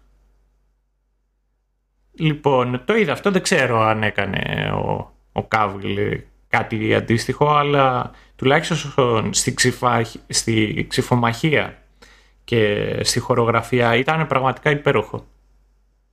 Και ήταν και όλα ο choreographer ήταν αυτός ο οποίος ήταν στο Game of Thrones και μίλησε με πάρα πολύ καλά λόγια για, για τον Κάβιλ σαν ξυφομάχο και είπε κιόλας ότι δεν χρειάστηκε κανένας ηθοποιός στο Game of Thrones να κάνει κάτι τόσο απαιτητικό όσο έκανε ο Κάβιλ. Αλλά... Ναι, γιατί το Game of Thrones δεν ήταν σχεδιασμένο στις μάχες να είναι τόσο fancy ας πούμε. Ενώ εδώ επειδή είσαι σε πιο fantasy ας πούμε τέτοιου τύπου ε, θα έκανε καμιά τσαφινιά παραπάνω. Θα ήταν στο πρόγραμμα τέλος πάντων. Για μένα νομίζω ότι ήρθε η ώρα σιγά σιγά να πιάσουμε τα spoilers και να μπούμε να αρχίσουμε να συζητάμε πιο ανοιχτά. Ε, το άλλο το οποίο μου άρεσε στο Witcher είναι το ότι είχε μέσα έναν Μίκελσεν οποιονδήποτε παίρνω από τα αδέρφια. Ναι, εμέ, το ναι εμένα αυτό δεν μου άρεσε όμως γιατί δεν ήταν τώρα ε, σοβαρή περίπτωση. Α, δεν, δεν ήταν στο επίπεδο ούτε, ούτε καν αυτού του Μίκελσεν. Δεν ήταν. Δεν ήταν. Εγώ αυτό το Μίκελσεν εντάξει και στο Σέρλοκ ήταν ok. Εγώ δεν είχα αγαπήσει στο House of Cards. Τον είχα λατρέψει στο House of Cards. Εμφανιζόταν και δεν με ενδιαφέρει αν θα άνοιγε το στόμα του. Έφτανε άλλαζε κατευθείαν το κλίμα. Μόνο που εμφανιζόταν. Είναι, είναι πάρα πολύ καλός. Και εδώ ο Στρέγκομπορ είναι καρικατούρα. Που πάλι εντάξει, μπορώ να πω ότι. Ξέρεις, δεν είναι ότι φταίει ο άνθρωπος. Φταίνε άλλα πράγματα. Αλλά δεν, δηλαδή, άμα πιάσει τέτοιον ηθοποιό, ξέρω εγώ, μαγείρεψε το λίγο αλλιώς και το γράψιμό σου για το, για το χαρακτήρα. Δώσ' του λίγο περιθώριο να κάνει καμιά ξυπνάδα. Ξέρω εγώ. Τι να πω. Ρίψτε λοιπόν τα γυναικόπαιδα, τους παππούδες στις γιαγιάδες, κλειδώστε τους μέσα γιατί ξεκινάνε τα spoilers. Ναι, ξεκινάνε τα spoilers. Ε, Πάμε λοιπόν να επιστρέψουμε εκεί στο κόνσεπτ ότι έχουμε τρεις ιστορίες που τρέχουν. Είναι ιστορίες που ασχολούνται με μια χρονική περίοδο 60 ετών στο περίπου. Ε, διότι και η Γένεφερ και ο Γκέραλτ έχουν αφύσικη διάρκεια ζωής αντίθεση με τη Σιρίλα. Οπότε η ιστορία του καθενός ξεκινάει από άλλη, άλλη χρονική στιγμή. Να κάνω μια ερώτηση πάνω σε ναι, αυτό το κομμάτι. Ναι. Δεν είναι πολύ βολικό που αυτοί οι οποίοι είναι να ζήσουν πολύ καιρό περνάνε στην εφηβεία από την παιδική ηλικία στην εφηβεία μέχρι την ενηλικίωση στα φυσιολογικά 20 χρόνια και μετά σταματάνε να γερνάνε. Ε, λέγεται φάνταση το, το είδος το οποίο κινούμαστε. Ε, αυτό. Απλά, απλά ενημερώνω. Ε, η, η ιστορία που ξεκινάει πρώτα στην ουσία από χρονικά, όχι τώρα έτσι όπως θα κάνει σειρά, δεν θα το πιάσουμε όπως θα κάνει σειρά γιατί θα, βγάλουμε, θα, θα μπλεχτούμε ξανά από την αρχή όλοι. Αλλά η πρώτη ιστορία που ξεκινάει είναι εκείνη της Γένεφερ η οποία είναι μια ανάμεικτη περίπτωση γιατί είναι κατά βάση άνθρωπος αλλά έχει και μια δόση ελφ ε, μίξη που δεν της έχει βγει σε καλό διότι της έχει δημιουργήσει παραμορφώσεις. Ε, είναι, είναι καμπούρα το, το, το πρόσωπό της είναι, το στόμα της είναι στραβωμένο κτλ και, και γενικά στο πλαίσιο του, του κόσμου αυτού δεν έχει και την καλύτερη αντιμετώπιση και με τα πολλά την πουλάνε κιόλας. οι, οι γονείς. Οπότε τέλος πάντων ναι. Δεν είναι ευχάριστο το ξεκίνημα για τη, για τη Γένεφερ και προχωρώντας στο, στο story καταλήγει να είναι εκπαιδευόμενη μάγισσα. Καταλήγει να αλλάζει η, η εμφάνισή της. Και για να το πετύχει αυτό χάνει στην ουσία τη δυνατότητά της να κάνει παιδιά που είναι κάτι που τη σημαδεύει παρακάτω ταυτόχρονα είναι σημαντικός χαρακτήρας και στο πλαίσιο του πολιτικού κόσμου του, του παιχνιδιού με τη λογική ότι στο του παιχνιδιού ναι είδες τι σειρά. Τι κάνεις. είναι, ε, κοίταξε, σίγουρα είναι πολύ πιο διάσημο το παιχνίδι. Ναι, ναι. Συνεχίζει και να είναι. Οπότε φυσιολογικό. Α, διότι υποτίθεται ότι οι μάγοι, μάγισσες και τα λοιπά ε, ταιριάζονται με συγκεκριμένα βασίλεια του κόσμου και ο καθένας ε, έχει την υποχρέωση άπαξ και αναλάβει ένα, ένα βασίλειο να είναι στο πλευρό του, του βασιλιά ή της βασίλισσας και να του συμβουλεύει πάντα με, το, με βάση το συμφέρον του ίδιου του, του βασιλείου. Και υποτίθεται ότι ε, αυτό είναι αδιαπραγμάτευτο. Ότι πρέπει να είναι ξεκάθαρο ότι η πίστη τους είναι εκεί Οπότε αναπόφευκτα και η Γένεφερ έχοντας ένα τέτοιο ρόλο καταλήγει σε μια θέση να επηρεάσει πράγματα. Και από ένα τέλος πάντων μυστήριο παιχνίδι καταλήγει Δηλαδή για άλλο, για άλλο βασίλειο ξεκίνησε, σε άλλο βασίλειο ξεκίνησε και τελικά έτσι κατα, κάπως καταφέρνει και μπλέκει και με τους υπολείπους χαρακτήρες. Ε, καθώς προχωράει η ιστορία αυτή της Γένεφερ στην ουσία ξεκινάει και η ιστορία του, του Γκέραλτ. Ο οποίος Γκέραλτ όπως είπε ο, ο Σταύρος βλέπουμε πως καταλήγει να αποκτά τέλος πάντων τη, τη φήμη που έχει ως ο σφαγιάς του Μπλάβικεν είναι ένας τρόπος να φανεί τέλος πάντων ότι ο κόσμος δεν ξέρει απαραίτητα τη στάση να κρατάει απέναντι στους Witchers που οι Witchers είναι και εκείνοι ένα είδος ε, μεταλλαγμένων στην ουσία ε, που με συγκεκριμένες διαδικασίες, φίλτρα, φίλτρα και τα λοιπά καταλήγουν να ξεφεύγουν από τα τυπικά ανθρώπινα όρια.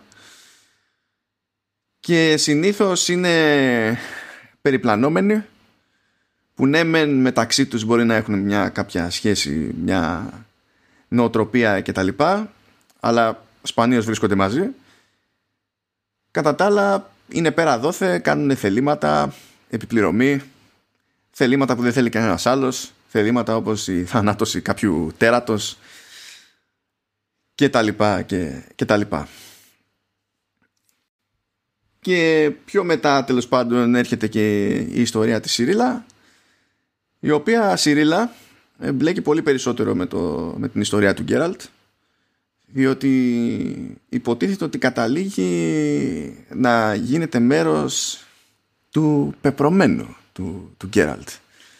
Καταλήγουμε σε ένα από τα ας πούμε κουσούρια και του, και του πρωτότυπου υλικού που έχει μια αιμονή με Destiny, Destiny εδώ, Destiny εκεί, Destiny παραπέρα, όλα είναι Destiny. Ε, το οποίο συνδυάζεται με μια άλλη αστεία, αστεία αιμονή, αλλά θα το πούμε σε λίγο. Για πες.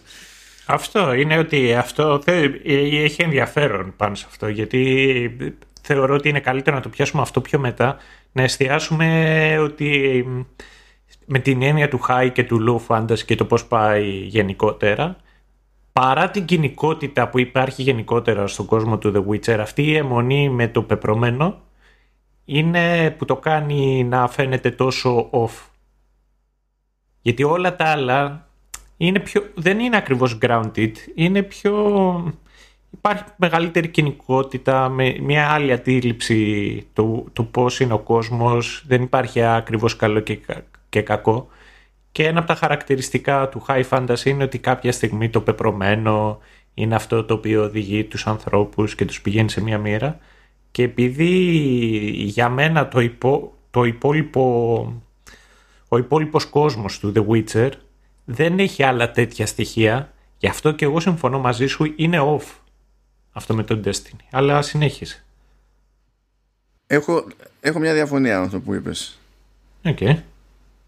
Ειδικά στο ότι δεν έχει άλλα, άλλα τέτοια στοιχεία. Και αυτό δημιουργεί ένα, μια αντίθεση ας πούμε με το υπόλοιπο ύφος του κόσμου και την κοινικότητά του κτλ. Συμφωνώ με αυτή τη βασική σκέψη. Απλά θεωρώ ότι έχει ένα στοιχείο ακόμη που ξεπερνάει την αιμονή με το πεπρωμένο. Για ακούσω. Το love surprise. Α, στάνταρ, αυτό... στάνταρ πιωμένος ο Σαπκόφσκι. Ε, στάνταρ όταν το σκέφτηκα αυτό το πράγμα. Δεν νομίζω. Νομίζω. Κοίταξε. Ναι, εγώ είμαι φαν του fantasy. Γενικότερα, όσοι έχουν ακούσει τα επεισόδια, είμαι νέρντουλα σε αυτά τα πράγματα. Αλλά γενικότερα με fantasy είμαι από τους τύπους ο οποίο συνεχίζω και διαβάζω το Lord of the Rings κάθε χρόνο μέσα στο Δεκέμβρη. Δεν ξέρω για ποιο λόγο. Έχω επιλέξει το Δεκέμβρη. Κάθε Δεκέμβρη διαβάζω τα βιβλία. Γενικότερα, μου αρέσει κάτι το οποίο είναι κλασικό, κάτι το οποίο το έχω συνηθίσει, αλλά δεν είμαι purist. Δεν είναι α, από τη στιγμή που δεν είναι εκεί πέρα στο Lord of the Rings και τα λοιπά, από όπου είναι off. Εν συγκεκριμένη περιπτώση, επειδή έχω κάνει τον κύκλο μου μέσα στο υπόλοιπο fantasy, είτε με το Game of Thrones, είτε με το Wheel of Time, είτε με τα Forgotten Realms, γενικότερα το Law of Surprise μου θυμίζει περισσότερο κάτι το οποίο θα έβρισκα από ένα Dungeon Master που μου ετοίμαζε μια ιστορία και απλά ήθελε να βάλει μέσα ένα, ένα McGuffin για να ναι, προχωρήσει την ιστορία. Ναι, σωστά. Για, γι' αυτό μου χτυπάει εμένα off. Δηλαδή μου φαίνεται σαν πιο σαν τρίκ περισσότερο παρά σαν κάτι το οργανικό. Ναι, όχι, όχι, ξεκάθαρα, ξεκάθαρα είναι τρίκ.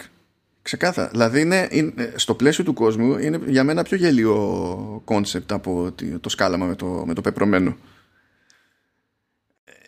Διότι πιο... Για να, πούμε, να, εξηγήσουμε χοντρικά τι είναι το, το The Low Surprise και το τι ρόλο παίζει συγκεκριμένα μέσα, μέσα στη, στην ιστορία αυτή. Ε, μπλέκει ο, ο Witcher τέλος πάντων με ένα συγκεκριμένο βασίλειο, το βασίλειο της Σύντρα. Και σε μια υπόθεση που η, η πριγκίπισσα είναι ερωτευμένη μεν αλλά η βασίλισσα που κάνει τα κουμάντα η βασίλισσα Καλάνθη δεν θέλει δεν, δεν ενδιαφέρεται για τον ποιον έχει ερωτευτεί η πριγκίπισσα. Πάρα πολύ ωραία. Ε, θέλει να την παντρέψει με κάποιον άλλον γιατί εντάξει, έτσι λειτουργούσαν τα πράγματα και στην πραγματικότητα παίζουν συμμαχίες, δημόσιες σχέσεις και δεν συμμαζεύεται. Ε, δεν θα μπλέξουμε τώρα με το τι κατάρα είχε ο, ο γαμπρός που προσπαθούσε να διεκδικήσει τη πριγκίπισσα και ό,τι να είναι. το καλό το CGI. Α, όχι, όχι, όχι. Μην το, μην το πιάσουμε. Είναι αυτό το οποίο είπα και πιο πριν. Έχει να κάνει με το Ηρακλής πέρα από το μύθο. Ναι. Καλή νότσες. όχι, αυτό είναι από τη Ζήνε. Ε, εντάξει, same universe. Δικαιολογείται. εντάξει. και τέλος πάντων υποτίθεται ότι ε, ούτε τον Γκέραλτ γενικά γουστάρει η Βασίλισσα Καλάνθη προσπαθεί να τον κοροϊδέψει τέλος πάντων εκεί πέρα ε, να εκμεταλλευτεί τις υπηρεσίες του και δεν συμμαζεύεται με τα πολλά του σώζει εκεί διότι προκύπτει ότι η πριγκίπισσα έχει κάποιες δυνάμεις και ξεσπάνε εκείνη την ώρα και υπάρχει σοβαρός κίνδυνος να πεθάνουν όλοι. Ο Γκέραλτ του σώζει σου λέει εντάξει ξέρω εγώ να σε ανταμείψω με κάτι. Και λέει πάρα πολύ ωραία ε, the Law of Surprise και το λέει αυτό με το, με το γαμπρό έτσι, αν θυμάμαι καλά. Και λέει ρε παιδί μου okay, ε, θέλω να μου δώσεις ε, κάτι που δεν ξέρεις ακόμα ότι το έχεις ό,τι και αν σημαίνει αυτό και λέει okay, okay. και φυσικά αμέσως μετά προκύπτει ότι η πριγκίψα είναι έγκυος οπότε πακέτο διότι προκύπτει αυτό που έχεις αλλά δεν ξέρεις ότι το έχεις να είναι η κόρη σου η οποία κόρη σου είναι η Σιρίλα και κάπως έτσι υποτίθεται ότι η Σιρίλα γίνεται μέρος του πεπρωμένου του, του Γκέραλτ και ότι είναι μοιραίο οι ιστορίες τους να είναι αλληλένδετες. Και επειδή το έχει, ε, στην ουσία έχει δεσμευτεί ο ίδιος, έχει ζητήσει αυτή την ανταμοιβή, οπότε υποτίθεται ότι έχει μια ευθύνη, αλλά και επειδή γενικότερα εξυπηρετεί και, τη, και την ιστορία.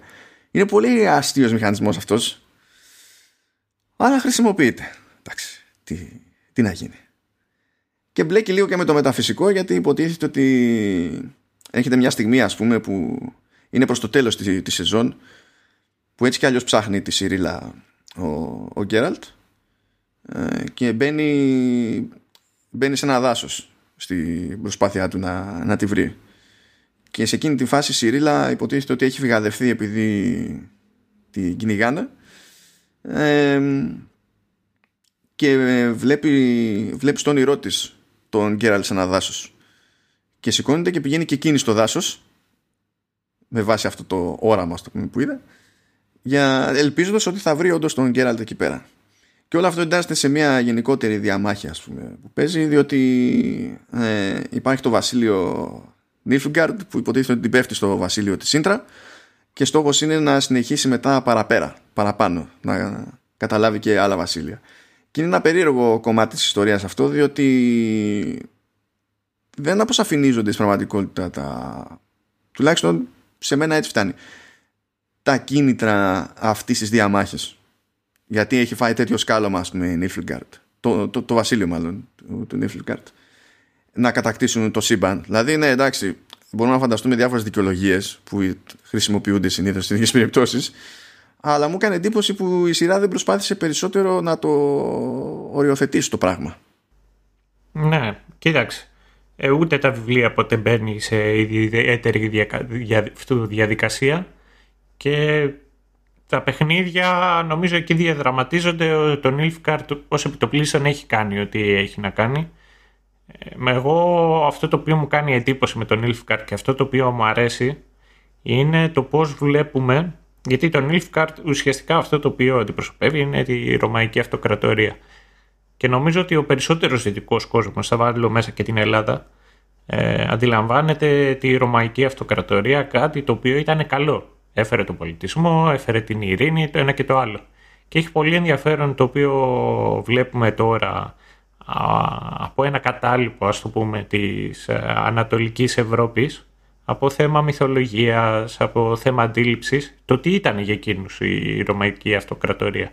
Ήταν αυτοί οι οποίοι ξεκινήσαν από μέρη τα οποία ήταν πιο πλούσια και το οτιδήποτε και ξαφνικά αρχίζανε, αρχίζανε να εισβάλλουν και να κατακτούν μέρη γιατί γιατί έτσι; Ακόμα και οι ίδιοι οι Ρωμαίοι για αυτό το λόγο το κάνανε. Από ένα σημείο και έπειτα ήταν γιατί, γιατί έτσι; Έπρεπε να έρθει, δεν θυμάμαι ποιος αυτοκράτορος, ο οποίος να θέσει τα όρια της Ρωμαϊκής Αυτοκρατορίας και να πει: Όπα, παιδιά, δεν πάει παραπάνω. Όπου ε, έχω, έχω thoughts για όλο αυτό που είπες. Να, κάτσε να τελειώσουμε το, τελείωσε την ιστορία και έχουμε ε, κουβέντα για αυτά μπόλικη. Ναι, έχουμε Έχω και εγώ thoughts. Τώρα θα πείτε σε όλη αυτή την ιστορία που, που είναι η Γένεφερ. Ε, η Γένεφερ έχει μια πολύ ιδιαίτερη, καταλήγει να έχει μια πολύ ιδιαίτερη σχέση με τον, με τον Γκέραλτ και οι δρόμοι τους διασταυρώνονται εντάξει έχουν ένα πολύ συγκεκριμένο σημείο το οποίο πιστεύω ότι είναι σημείο καμπής. Είναι στη φάση που πλέον και η ίδια η Γένεφερ είναι μαθημένη στο, στο ρόλο της, είναι έμπειρη αλλά αυτό που τη βιδώνει, αυτό που θεωρεί ότι πρέπει με κάποιο τρόπο να αναπληρώσει είναι η χαμένη της γονιμότητα. Νιώθει την ανάγκη ότι πρέπει να γίνει μάνα. Το οποίο είναι τελείως ανθρώπινο. Δεν χρειάζεται να επιχειρηματολογήσει κάποιος πιστεύω για κάτι τέτοιο. Και πιο κοντά έρχονται αυτοί οι δύο στο περιστατικό με το τζιν στο οποίο περιστατικό να μην αναλωθούμε σε λεπτομέρειες ε, υποτίθεται ότι σκάει ένα τζιν ε, θα, αλλά το τζιν όχι τύπου τζίνι έτσι όπως το αντιλαμβανόμαστε εμείς είναι πιο κοντά στην πρωτότυπη έννοια που Α, τζιν... στο Robin Williams όχι στο Will Smith αυτό δεν εννοείς; Όχι, γιατί και τα δύο είναι εκτός της βασικής προέλευσης του τζιν. Το τζιν είναι πιο ανατολίτικο κόνσεπτ, υποτίθεται ότι είναι είδος δαίμονα. Ε, δαίμονα όμως με τη πιο κοντά στην αρχαιοελληνική έννοια που δεν πηγαίνει πακέτο με κάτι κακό. Είναι περισσότερο, είναι περισσότερο λειτουργία το, ο δαίμονας. Α, τέλος πάντων, υποτίθεται ότι μπορεί να δώσει σε όποιον τέλος πάντων ελέγχει το, το τζιν ε, τρεις, τρεις ευχές, να του ικανοποιήσει τρεις ευχές. Αλλά στην ανατολίτικη μυθολογία αυτό δεν είναι απαραίτητα καλό. Υποτίθεται ότι θα κάνει και το χαβαλέ του το, το τζιν εις βάρος του, του κυρίου του, κάπως έτσι. Και γίνεται ένα μπέρδεμα εκεί ότι ε, το ελέγχει από λάθος ο, ο Τζάσκερ, ο, ο Βάρδος τελικά δεν είναι ακριβώς έτσι τελικά υποτίθεται ότι ο πραγματικός του κύριος και δεν το έχει καταλάβει κανένας είναι ο, είναι ο Γκέραλτ. Έχουν γίνει ήδη δύο ευχές μένει μία τρίτη. Χώνεται η Γένεφερ εκεί. Φαίνεται ότι θέλει και καλά να βοηθήσει τον το Τζάσκερ αλλά στην πραγματικότητα θέλει να πάρει τον έλεγχο του, του Τζιν για να κάνει τη δική της ευχή και να μπορέσει να ανακτήσει τη χαμένη της γονιμότητα.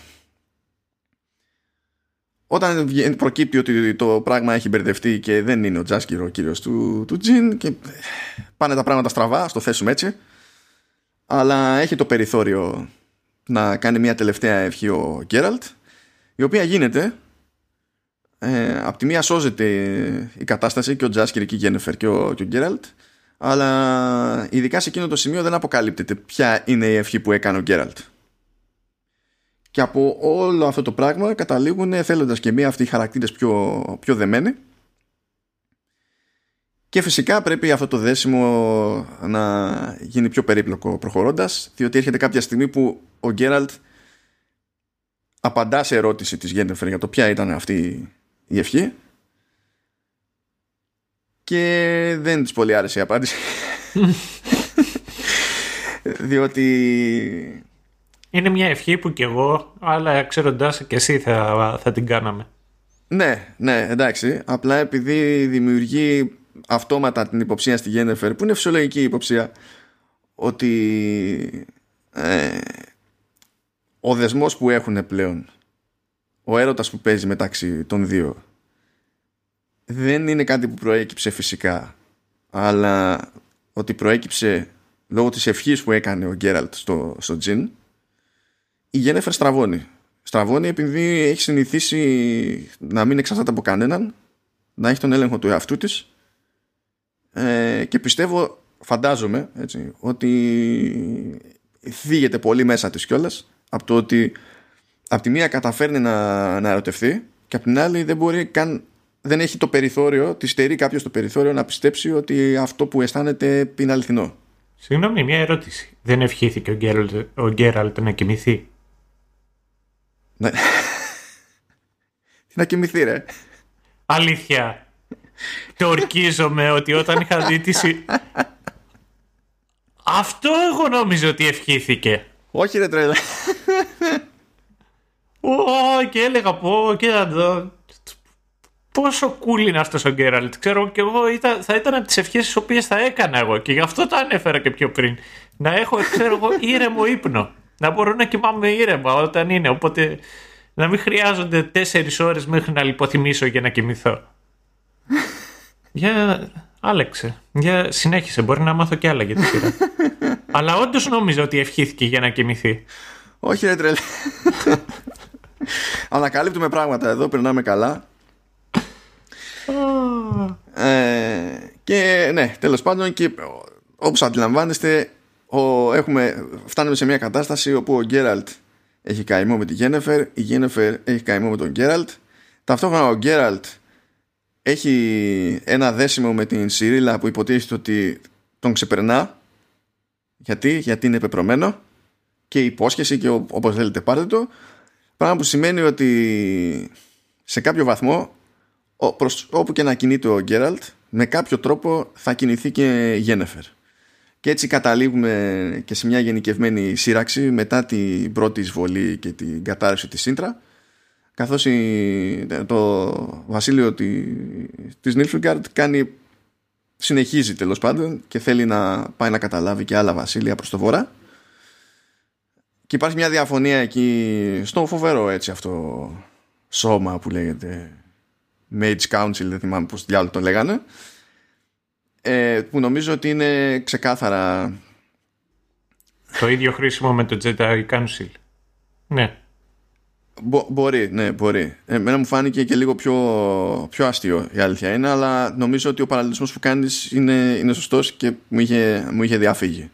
Υποτίθεται ότι τάχα μου ως συμβούλιο πρέπει να μην μπλέκουν πέραν ενός σημείου στο πολιτικό της υπόθεσης. Φυσικά στο παρασκήνιο και μπλέκουνε και κάνει ο καθένας ό,τι του γουστάρει. Το παίζουν ότι όχι εμείς δεν θα μπλέξουμε σε αυτή τη μάχη. Υπάρχει μια διαφωνία. Τελικά μπλέκουν κάποιοι στη μάχη και μπλέκουν και στις δύο πλευρές οπότε γίνεται ψηλοσφαγή εκεί στο, στο τελείωμα. Προδοσίες, ιστορίες και τέτοια. Και ναι, είναι λίγο αυταρμάς η φάση με τους mages. Δεν σου δίνουν ιδιαίτερο, δεν σου αφήνουν ιδιαίτερο χώρο να τους έχεις εκτίμηση. Πέρα για το ότι «Ω, κάνουν μαγικά, καλή φάση». Νομίζω μέχρι εκεί πάει το θέμα. Και καταλήγουμε στο να κάνει το κουμάντο της τέλος πάντων Νίλφιγκαρντ να υπάρχει ένας κίνδυνος ο οποίος παραμένει. Να προσπαθεί η Σύρη να επιβιώσει. Όχι αυτή η Σύρη. Άσε μας iPhone. Αφού δεν καταλαβαίνεις τι λέω. Ποιο, ποιο κοροϊδεύεις. Η άλλη, η άλλη story of my life σώπα Σόπα, σόπα. Καλό, όχι. Πω, δεν σταματάει. Σε παρακαλώ αυτό, μην το, μην το κόψεις αυτό. Δεν θα το κόψω, δεν θα το κόψω, διότι καταφέρνει κάθε φορά να είναι κομμωδία. Δεν θα το κόψω, αλλά εντάξει. Okay. Λοιπόν. Και ας πούμε ότι κάπως έτσι ξεμπερδεύουμε με, τη, με την πρώτη σεζόν. Που τέλος πάντων ως σεζόν περικλεί πολλές αρκετές άλλες ενδιαφέρουσες ιστορίες και περιστατικά όπως το κυνήγι ενός δράκου αυτό, αυτό δεν θα το έλεγα εγώ. Ήταν, ήταν ίσως για μένα το πιο βαρετό επεισόδιο. Σοβαρά.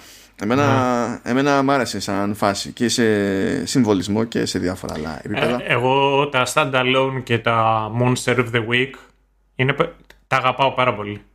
Σαν επεισόδια κτλ. Το συγκεκριμένο για κάποιο λόγο δεν ξέρω. Κάπως, το, κάπως λιγάκι το βαρέθηκα. Ή, όλο το, όλο το Τζέρτζελο ήταν με αυτόν τον υπότι, εκεί που την είχε δει πότης. Δεν ξέρω. Αλλά εκεί τελείωσε. Okay, εντάξει, δεν χάλασε ο κόσμος. Ναι, okay. Τώρα θα χαλάσει ο κόσμος. Ναι, για γιατί, το, γιατί τώρα ήρθε, νομίζω ότι φτάσαμε επισήμως στο στάδιο του νερντουλισμού. Τώρα χωράνε και τα, και τα thoughts που έλεγα πριν.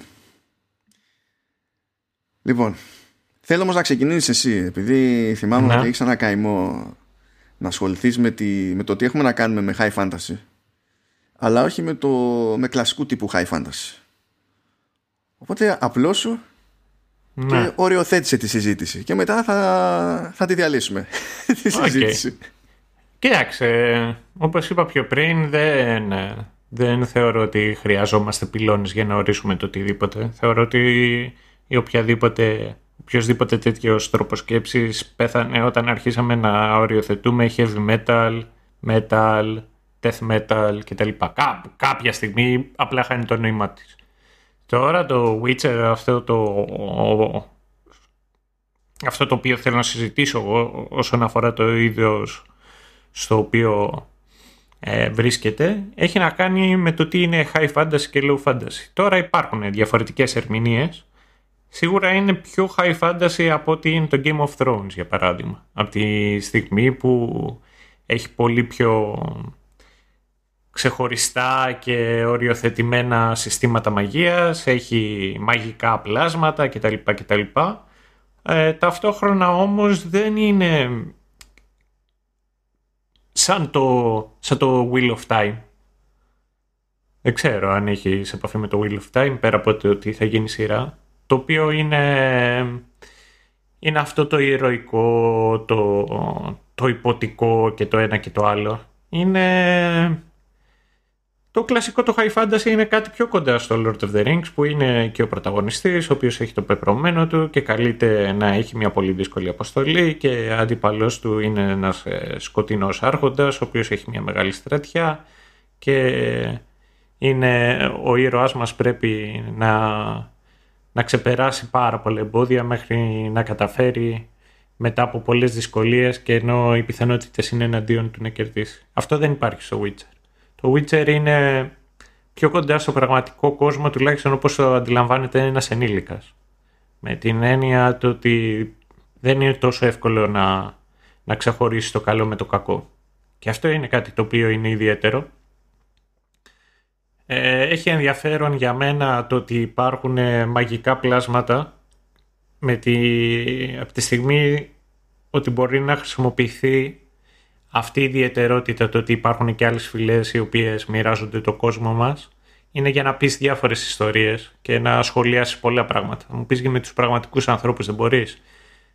Μπορείς, αλλά ταυτόχρονα σε μια εποχή που είμαστε πιο woke και, και πιο political correct, γενικότερα να μιλήσεις για minorities αποφεύγονται κάποια πράγματα να συζητηθούν. Κάτι το οποίο και στο Witcher θεωρώ ότι πετυχαίνεται καλύτερα. Να δείξουμε κανονικό ρατσισμό, ρατσισμό χωρίς ταυτόχρονα να, να πάμε σε καρικατούρες.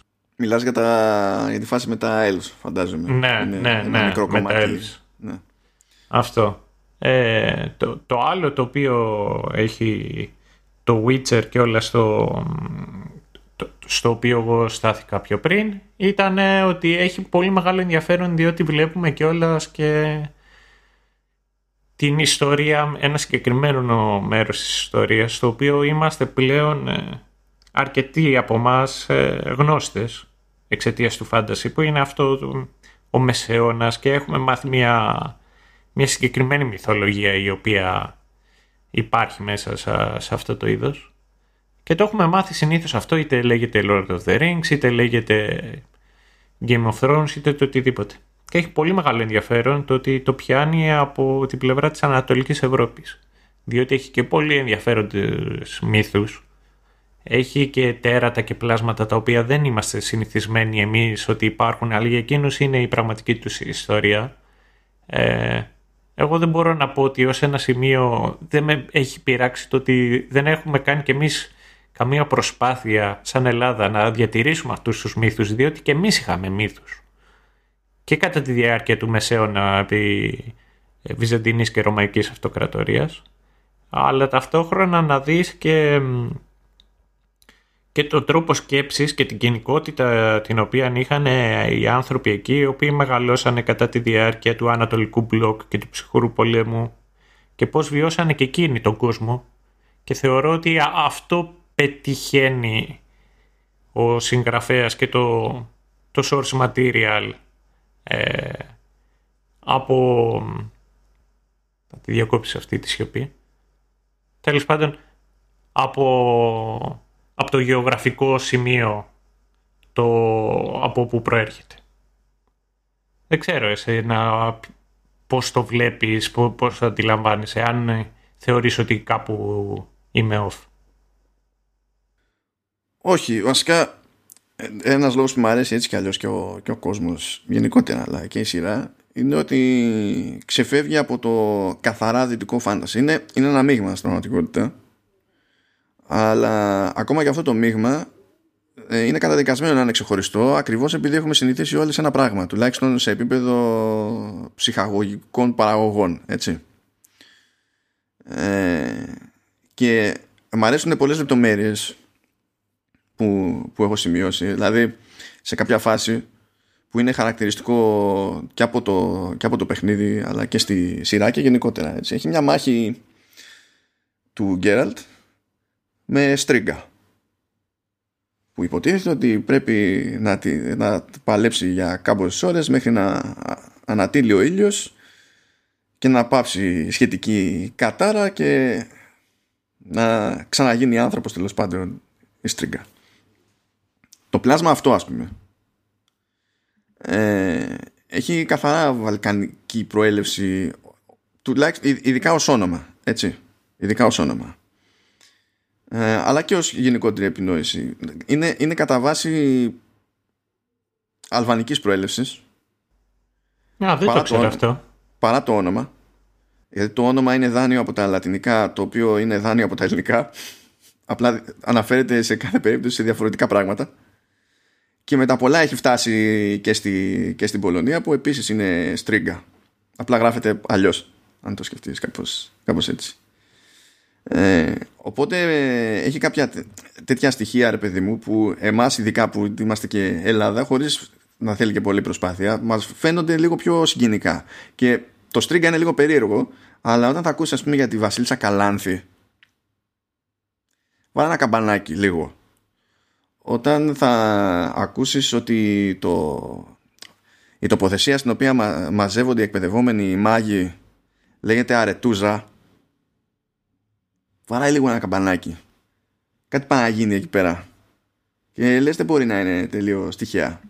Αλλά νομίζω ότι έτσι κι αλλιώς ο βασικότερος διαχωρισμός δεν ήταν τώρα το τις συγκεκριμένες εθνικές εμπνεύσεις μπορεί να είχε το α ή το β στοιχείο ο βασικός διαχωρισμός γίνεται σε πολύ αρχικό επίπεδο γιατί σου λέει ότι ο κόσμος και καλά του, του παιχνιδιού άντε πάλι του, του Witcher είναι the continent για τον ίδιο κόσμο μιλάμε λέγοντας ότι είναι η Ήπειρος που είναι η κλασική αναφορά έμεση τέλος πάνω στη, στην Ευρώπη Μάνι Μάνι αφήνει εκτός τη Βρετανία αυτό δεν το είχα σκεφτεί. Για συνέχισε. Είναι, είναι, είναι γενικά στα αγγλικά ούτως ή άλλως όταν λέμε continental είτε το λένε Βρετανοί είτε το λένε Αμερικανοί εννοούν την Ευρώπη. Ναι, ναι, ναι. Αλλά δεν, το, δεν, δεν την είχα κάνει αυτή τη σύνδεση. Το, το ξέρω αυτό σαν ε, όρο. Έχει, έχει πολλά τέτοια μικρά και νομίζω ότι έτσι γίνεται ένας βασικός διαχωρισμός της, της νοοτροπίας πριν καν φτάσουμε στα στοιχεία που είναι πιο ανατολίτικα τα διάφορα μυθολογικά ή κάποια ονόματα εδώ και εκεί ε, ή ακόμη και η περίπτωση της ενσωμάτωσης του, του τζιν ως κόνσεπτ Πού πετυχαίνεις, δηλαδή ε, έχω πετύχει το τζιν με την έννοια που το βλέπουμε στο, στο Witcher αλλά το έχω πετύχει ως χολιγουδιανό θρίλερ όπου φαντάζονταν ότι κάνανε και πολύ μεγάλη μαγκιά ότι ανα, ε, αναποδογύριζαν το κόνσεπτ του, του Τζίνι και λες τώρα τι να σου πω τώρα και σένα. Ότι... Α, εγώ το έχω πετύχει και μπορείς να μαντέψεις που το έχω πετύχει με αυτό το παρόμοιο κόνσεπτ. Πού, δεν θυμάμαι. Supernatural. Δεν δε, δε, θα το σχολιάσω αυτό. Δεν θα το σχολιάσω. Δεν θέλω να δημιουργήσω, δεν θέλω να αποκτήσω και άλλους εχθρούς βασικά γι' αυτό. Α, εντάξει. τώρα αφού πιάνουμε τα διάφορα τέτοια στοιχεία Θέλω να επανέλθω λίγο στο, στο, στο, στον ιστορικό συμβολισμό στον οποίο αναφέρθηκες προηγουμένως. Ναι, ε, και εγώ θέλω να ακούσω τη γνώμη σου. Είμαστε, είμαστε κοντά, αλλά δεν ταυτιζόμαστε. Το, ε, έχει το περίεργο το, για μένα τον το, το, το Πρώτα απ' όλα σαν, σαν όνομα σου βγάζει βορρά. Ταυτόχρονα σαν φάση δεν σου βγάζει βορρά. Διότι σου μπλέκει μέσα λίγο και το. Ε, είναι, και λίγο δογματική. Υπονοείται, ρε παιδί μου, κάποιο θρησκευτικό σκάλωμα. Το οποίο επίσης δεν ευκρινίζεται ιδιαίτερα. Το οποίο, αν το πάρω σοβαρά, ως διαχωριστική γραμμή, δεν μου βγαίνει να πω ότι είναι το ανάλογο της Ρωμαϊκής Αυτοκρατορίας. Και αν σκεφτώ κιόλας επίσης ότι μιλάμε για πολωνικό δημιούργημα γενικά, ε, μου φαίνεται πιο πιθανό να στην άκρη του μυαλού του ο Σαπκόφσκι έστω και πάνω στο μεθύσι να είχε την Οθωμανική Αυτοκρατορία. Διότι η Οθωμανική Αυτοκρατορία είχε φτάσει λίγο μέχρι τη Βιέννη. Παίζανε εκεί πέρα κάτι τζέρτζελα. Είχαν μια σχετική εμπειρία σε επίπεδο απειλής βάλε ότι ε, και, στο, και στον κόσμο του Witcher υποτίθεται ότι θα συνεχίσει το βασίλειο αυτό να κινείται προς το βορρά για να καταλάβει τα βόρεια βασίλεια και ταιριάζει με μια στάνταρ ανησυχία που υπήρχε σε εκείνη τη φάση για το μέχρι που θα καταφέρουν να φτάσουν οι, οι Οθωμανοί.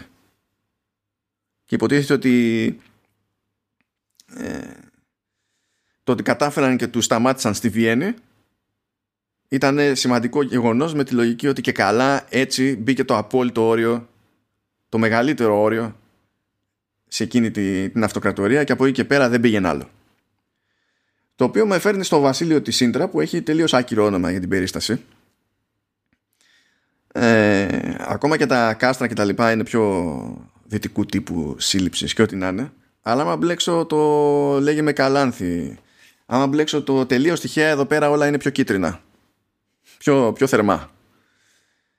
Ε, και χτυπιόμαστε με τη, με τη διπλωματία εδώ και εκεί. Κάνουμε κάτι περίεργους γάμους ή προσπαθούμε να κάνουμε κάτι περίεργους γάμους κτλ.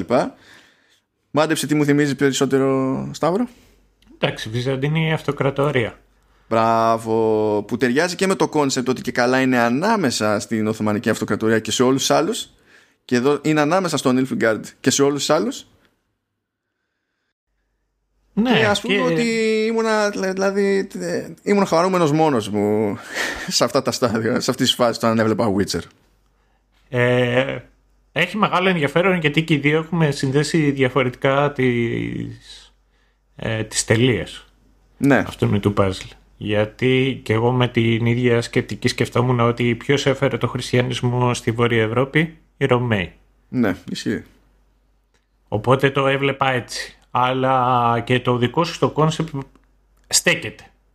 Και έχει και όντως ενδιαφέρον και για μένα τουλάχιστον αυτό το οποίο έχει περισσότερο ενδιαφέρον είναι ότι και οι δύο εκδοχές στέκονται μια χαρά Το οποίο δείχνει κιόλας ένα επίπεδο σωστού world building. Το ότι σου έχει αρκετά στοιχεία ώστε να φαίνεται ταυτόχρονα κάτι γνωστό και κάτι εξωτικό. Και εκεί σίγουρα κερδίζει το, το The Witcher γενικότερα από το πώς είναι στημένα τα βασίλεια και ο πιο πραγματικός κόσμος μέχρι το πώς προχωράει πιο μετά και ανακατεύει και Ανατολή και Ανατολική Ευρώπη αλλά και κλασική ευρωπαϊκή μυθολογία. Έτσι κλείνει και ο κύκλος που ανοίγει με το The Continent διότι ακόμα και με αυτές τις δύο θεωρίες που που περιγράψαμε πάλι είναι ξεκάθαρα βέρα ευρωπαϊκή υπόθεση η, η συγκεκριμένη νοοτροπία. Όπως και να το πιάσεις δηλαδή. Το μόνο σίγουρο είναι ότι δεν τραβάει απροκάλυπτα από την κλασική γεύση του, του φάνταση. Ε, τώρα εγώ το, κάτι άλλο το οποίο θέλω να, να συζητήσω είναι πώς, ε, ε πώς βλέπουμε τον Γκέραλτ γιατί έχει κάτι πολύ ιδιαίτερο αυτός ο χαρακτήρας σίγουρα. Δεν είναι τυχαία που είναι και από, από τους πιο αγαπημένους χαρακτήρες στο, και σε video games. Νομίζω είναι αυτός ο Solid Snake. Είναι λίγοι αυτοί οι χαρακτήρες οι οποίοι λατρεύονται καθολικά από όλο τον κόσμο.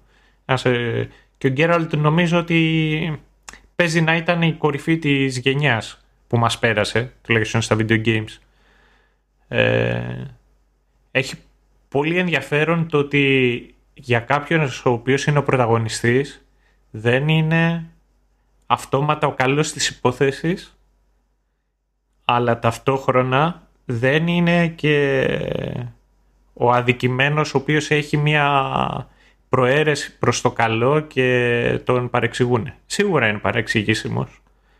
Σίγουρα δεν έχει κακές προθέσεις αλλά το κόνσεπτ του πρώτου επεισοδίου δεν είναι τυχαίο που ξεκινάμε και η πρώτη επαφή, η πρώτη ματιά που ρίχνουμε στον Γκέραλτ είναι σε Witcher mode. Που είναι τα Ναι. μάτια του μαύρα εκεί και πολεμάει το τέρας. Το Κικιμόρα, δεν θυμάμαι πώς το λένε τώρα ακριβώς. Ε, και μετά όταν μπαίνει στη διαδικασία που πρέπει να διαλέξει μεταξύ της Renfrey και του ε, και του στα, πο- πώς λέγεται αυτό; Στρέγκομπορ. ξαναπες το Στρέγκομπορ. Στρέγκομπορ και του Πες, Στρέγκομπορ ε, μετα- μεταξύ Ρένφρι και Μίκελσεν. Πες έτσι, άμα θέλεις. Ωραία, μπράβο. Αυτό με διευκολύνει. Μεταξύ Ρέμφρι και Μίκελσεν, αυτό το οποίο έχει μεγαλύτερη σημασία είναι το ότι του θέτει από τη μία το ερώτημα το ότι αν πρέπει να διαλέξει μεταξύ ενός κακού και ένας περισσότερο the lesser evil, το λιγότερο κακό. Αλλά για μένα αυτό το οποίο έχει μεγαλύτερη σημασία εκείνη την ώρα στη- στο συγκεκριμένο επεισόδιο είναι το ότι τίθεται για μένα ένα άλλο ερώτημα. Αν μπορεί όντως ο, ο Γκέραλτ να επιλέξει ή αν είναι δέσμιος στη, της μοίρας του. Δηλαδή αυτό το οποίο είναι. Είναι ένα τέρας ή είναι ένας άνθρωπος ο οποίος κάνει λάθος επιλογές. Και έχει μεγάλο ενδιαφέρον διότι και εκεί πάλι έρχεται η ενόχληση η οποία αναφέραμε πιο πριν και ξανακολλάει.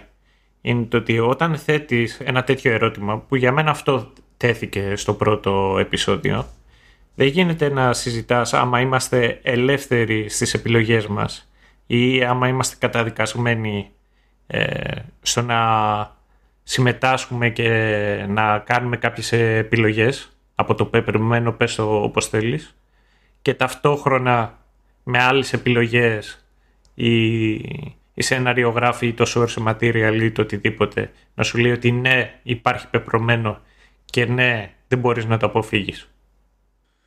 Α, κοίτα, ε, δεν δεν διαφωνώ με το συλλογισμό, αλλά δεν είμαι σίγουρος ταυτόχρονα πώς πρέπει να εκλάβω το, το σκάλωμα που παίζει με το, με το πεπρωμένο, διότι σε επίπεδο lore είναι άλλο το να δεχτούμε ότι είναι, είναι αυτονόητο το πεπρωμένο, υπάρχει. Που αν το δεχτούμε αυτό, τότε δημιουργείται ε, ε, το πρόβλημα που περιγράφεις. Ή αν είναι ένα χαρακτηριστικό του κόσμου ε, ένα σύστημα αξιών, ξέρω εγώ, ή κάποιο πιστεύω. Δηλαδή θέλω να σου πω, ρε παιδί μου, ότι αν είναι κάτι σαν ε, θρησκευτικό ζήτημα, μπορείς να πεις ότι εντάξει, αυτοί μπορούν να το πιστεύουν και να οργανώνουν τη ζωή τους ε, γύρω από αυτό που πιστεύουν, αλλά αυτό δεν καθιστά αυτονόητο ότι, είναι- ό- ό,τι πιστεύουν είναι νόμος. Είναι και επηρεάζει το πώς θα αξιολογούσα τώρα το, το συγκεκριμένο σε αυτή την περίπτωση. Συν της άλλης, ότι μπορούμε να πούμε πολλές φιλοσοφίες για το, για το θέμα του στυλ ή άμπελοφιλοσοφίε, αν προτιμάτε. Γιατί, εντάξει, κινούμαστε σε όλα τα επίπεδα, πιστεύω. ή θέλω να πιστεύω. Εγώ έχω αμπέλια, ναι. Που λες τώρα ότι ακόμα και αν δεχτούμε ότι υπάρχει πεπρωμένο, ε, τίθεται ζήτημα κλίμακας. Διότι μπορεί να είσαι καταδικασμένος για την κατάληξη χωρίς αυτό να καθορίζει τις, ε, τις επιμέρους επιλογές που κάνεις. Αλλά να καθορίζει την, κα- τη γενικότερη κατεύθυνση. Και όχι το πώς θα φτάσεις εκεί που θα φτάσεις. Συμ- συμφ- Συμφωνώ ότι δεν παίρνει θέση σοβαρή. Αυτό, αυτό, έτσι. αυτό. Α, τι- το τι θέση παίρνει. Εγώ εκεί... Για, γι' αυτό λέω δεν διαφωνώ με το συλλογισμό. Ταυτόχρονα μου είναι δύσκολο να φτάσω και σε μια από την πλευρά μου δηλαδή άποψη για την οποία μπορώ να αισθανθώ αρκετά σίγουρος για το, για το στυλ της αποτυχίας που περιγράφεις για το πόσο βαριά είναι αυτή η αποτυχία. Αλλιώς συμφωνώ ότι δεν μπαίνει στο, στον κόπο. Αλλά εδώ δεν μπαίνει στον κόπο να βγάζεις νόημα για το πώς κυλούν τα πράγματα.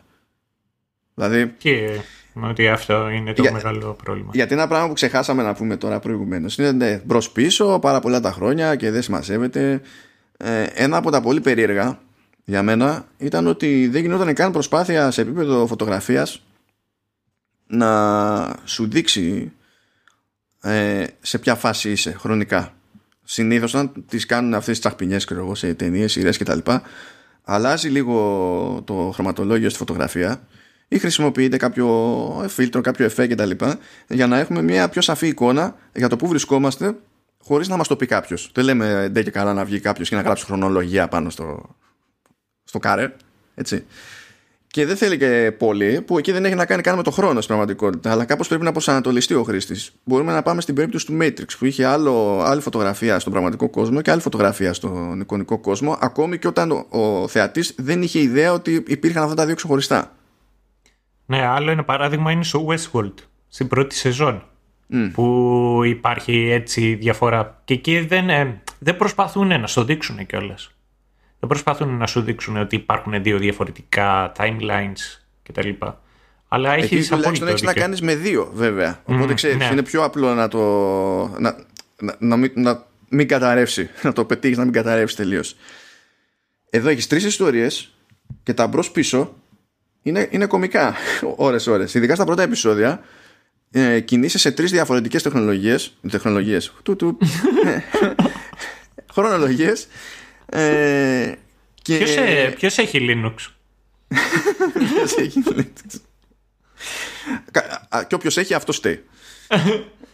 Ε, και δεν, δεν παίρνεις χαμπάρι. Στην αρχή δεν, δεν παίρνεις χαμπάρι ότι συμβαίνει αυτό το πράγμα γιατί τους βλέπεις όλους και πάνω κάτω στη fixed ηλικία, ας πούμε, και είναι ακόμα χειρότερα. Τέλος πάντων. Εντάξει. Ναι, ναι, έχεις δίκιο. Αυτό δεν το είχα σκεφτεί. Και αυτό είναι που το κάνει ακόμα χειρότερο. Έχεις απόλυτο δίκιο. Ευτυχώς ναι. θα το γλιτώσουμε στη δεύτερη σεζόν. Αυτό λέει η History. Ελπίζω να κρατήσει το λόγο της. Και θα το γλιτώσουμε και στα spin-offs γιατί υποτίθεται ότι έρχεται ένα animated spin-off που θα έχει να κάνει με την ιστορία ενός άλλου Witcher του Βεσέμπιρ ε, που είναι σημαντικός χαρακτήρας για, το, για τον Γκέραλτ ε, και θα βγει και limited series δεν πάει δηλαδή θα είναι μία σεζόν ε, που θα λειτουργεί ως prequel αλλά πηγαίνει ακόμη πιο πίσω και καλά είναι 1200 χρόνια πριν τον Γκέραλτ και θα ασχοληθεί με την προέλευση και τη δημιουργία των Witchers Game of Thrones. Ναι, εντάξει. Έτσι, αυτό το οποίο θέλει να κάνει τέλος πάντων με το Game of Thrones. Ε, ενώ είναι τρομερό να, να επανέλθω θέλω λιγάκι στον Γκέραλτ. Δεν ξέρω αν έχεις κάτι άλλο να προσθέσεις. Όχι, όχι, συνεχίζουμε κανονικά. Geralt. Λοιπόν, ε, να επανέλθω λιγάκι στον Γκέραλτ. Εγώ θέλω να πω το πόσο κτίνος έγινε ο Κάβιλ για τη συγκεκριμένη σειρά. Πραγματικά ο, ο, δεν, τον έχω ξαναδεί έτσι τόσο τουμπανό. Ε, mm. και, πού τον Είμαι πολύ σίγουρος. Δηλαδή, σου φάνηκε ότι έχει, είχε τόσο μεγάλη διαφορά με το, με το Uncle, ας πούμε, ή με το Mission Impossible. Ε, ήταν το πόσο καλά γραμμωμένος ήταν αυτή τη φορά. Δεν, δεν νομίζω ότι σε μέγεθος ήταν παραπάνω. Με αυτό το οποίο μου κάνει εντύπωση, εμένα αυτό το οποίο μου φάνηκε πολύ off. Καλά, εμένα μου φαίνονταν και αυτό off και στα παιχνίδια. Μου πήρε καιρό να το συνηθίσω. Είναι η φωνή του γκεραλτ Αυτό είναι που είναι σαν κάνω, κάνω γαργάρα με χαλίκια. Αυτό το... Και... Εντάξει, είναι το φαινόμενο Batman. Ναι, πω... Ξέρεις όμως ποιο είναι το θέμα με τον Batman; Π.χ. Στο, στο πρώτο Batman, αν θυμάσαι, μερικές φορές χρησιμοποιούσε τη φωνή για να καλύψει, όταν ήταν τουλάχιστον με κάποιο γνωστό για να καλύψει το ποιος είναι ή άμα ήταν κάποιον ο οποίος ήθελε να τον ετρομάξει. Ήταν στο δεύτερο Batman που χρησιμοποιεί αυτή τη φωνή και λένε «ΟΚ, θα κάνουμε τη φωνή του Batman». Αν θυμάσαι στη συγκεκριμένη ταινία ήταν πολύ μικρή η διάλογη. Ήταν πολύ μικρές οι φράσεις οι οποίες είχε να κάνει ο Batman και αυτό έχει να κάνει το ότι όταν κάνεις έτσι τη φωνή σου είναι πολύ δύσκολο να μιλήσεις. Πρέπει ε, να, ε. να κάνεις σταματισμούς και τα λοιπά που θεωρώ ότι λιγάκι στο διάλογο εκεί κάπου χάνει. Δηλαδή θυμάμαι τον Batman The city just show you that it's full of people ready to believe in good. Και το ίδιο έπιασα ότι γίνεται και στο The Witcher. Αλλά τουλάχιστον για μένα ο, ο Κάβιλ έχει πιο καλή φωνή. Την συνήθισα πολύ πιο εύκολα στη σειρά από ότι στα παιχνιδια Ε, οι σκηνές δράσης ήταν πολύ απαιτητικές. αυτό το ξαναείπαμε και εκεί θεωρώ ότι ο, ο Κάβιλ έπαιξε το ρόλο του και εκεί που θεωρώ ότι ο τύπος αυτό ήταν το peak της ερμηνείας του είναι ότι είχα ακούσει για το Vin Diesel πόσες φορές έπρεπε να πει το I am Groot αλλά τις πόσες φορές καταφέρνει να ακούγεται το ίδιο απαθής και ταυτόχρονα ξεχωριστός ο Κάβιλ όταν λέει fuck. Δεν ξέρω, ε, ήταν ήταν από τις αγαπημένες μου ερμηνείες του Κάβιλ και θεωρώ ότι πραγματικά αυτός σαν ηθοποιός ως ένα σημείο δεν έχει δείξει το potential του. Το τι μπορεί να κάνει. On that note, θα ξαναπώ. Δείτε Tudors. Δείτε. Έχω βαρεθεί να το χρησιμοποιώ σαν επιχείρημα. Δείτε το. Το έχω δει εγώ το Tudors. Απλά ναι, θέλω να δω κάτι πιο σύγχρονο. Α. Και, ναι, ή όταν το βλέπανε δεν έδιναν βάση στο ότι μπροστά τους είναι ο Κάβιλ δεν είναι και ξέρεις και super duper main character όλη την ώρα για να προσέξουν. Δείτε το, δείτε το. Καλό θα κάνει. Έχει, έχει ο άνθρωπος εύρος. Ναι, και, κιόλας, και στο The Tudors δεν έκανε το, τον action. Ε, Όχι. Το χαρα... Ναι, αυτό ήταν πιο πολύ το ο, pretty face. Ναι, τουλάχιστον στη, στις, προ, στις περισσότερες σεζόν, ναι. Mm. Όχι, τον, έχω, τον έχω πραγματικά σε εκτίμηση. Ε, να πούμε, ναι, είναι η Γένεφερ. Η Γένεφερ είναι πολύ καλή. Πάρα πολύ καλή. Ε, είναι, μέχρι στιγμής είναι σημαντικότερη άγκυρα για τη σεζόν σε σχέση με τη Σιρίλα. Που είναι και by design τώρα αυτό, εντάξει. Η Σιρίλα είναι λίγο... Ε, Αχ, αχ ρε Σύρι, εσύ δεν είσαι. Εσύ δεν είσαι ούτε λίγο ούτε πολύ. Σταμάτα, άφησε με ήσυχο. λοιπόν, in... λοιπόν για σένα Σιρίλα, για μένα Σύρι, ναι. ε, η, η Σιρίλα είναι σε αυτή τη σεζόν, έτσι. Είναι λίγο plot device και, και McGuffin. Ακόμα. Προφανώς θα γίνει πιο σημαντική υπόθεση μετά. Οπότε για μένα έτσι είναι ακόμη πιο εύκολο να ξεχωρίσει η Γένεφερ, η οποία η Γένεφερ έχει και χρόνο επί της οθόνης για να έχει εξέλιξη ως χαρακτήρας. Και έχει και τη μεγαλύτερη εξέλιξη, εξέλιξη σε σχέση με τους υπολείπους και σε σχέση με τον Γκέραλτ προφανώς. Γιατί βλέπεις ότι περνάει από, από πολλά στάδια και άγρια στάδια που την αναγκάζουν να εξελιχθεί. Δεν είναι ότι απλά τυχαίνει και εξελίσσεται. Είναι θέλοντας και μη. Και αυτό την κάνει πιο ενδιαφέρουσα περίπτωση ακόμη για μένα γιατί μονίμως δεν, δεν παλεύει μόνο με τις περιστάσεις αλλά αναγκαστικά ταυτόχρονα παλεύει με, το, με τον εαυτό της όλη την ώρα.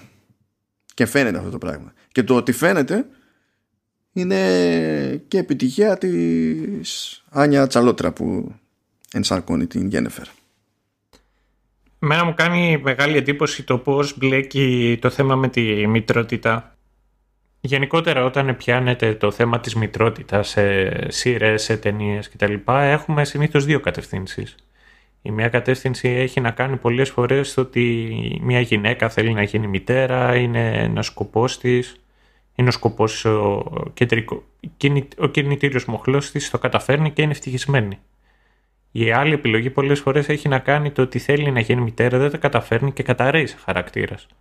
Και μου άρεσε ιδιαίτερα που η Γένεφερ ήθελε να γίνει μητέρα, δεν τα κατάφερε και παρόλα αυτά έπρεπε να μάθει να λειτουργεί χωρίς αυτό. Και αυτό ήταν καλό γράψιμο. Είναι νομίζω ε, ήταν καλή σκέψη το ότι ήθελε πρώτα να να αλλάξει την εμφάνισή της που ακόμα και αυτό ήταν επίπονη διαδικασία για να αποκτήσει κατά μία έννοια καλύτερο έλεγχο ε, ως προς το πώς την αντιλαμβάνεται ο κόσμος.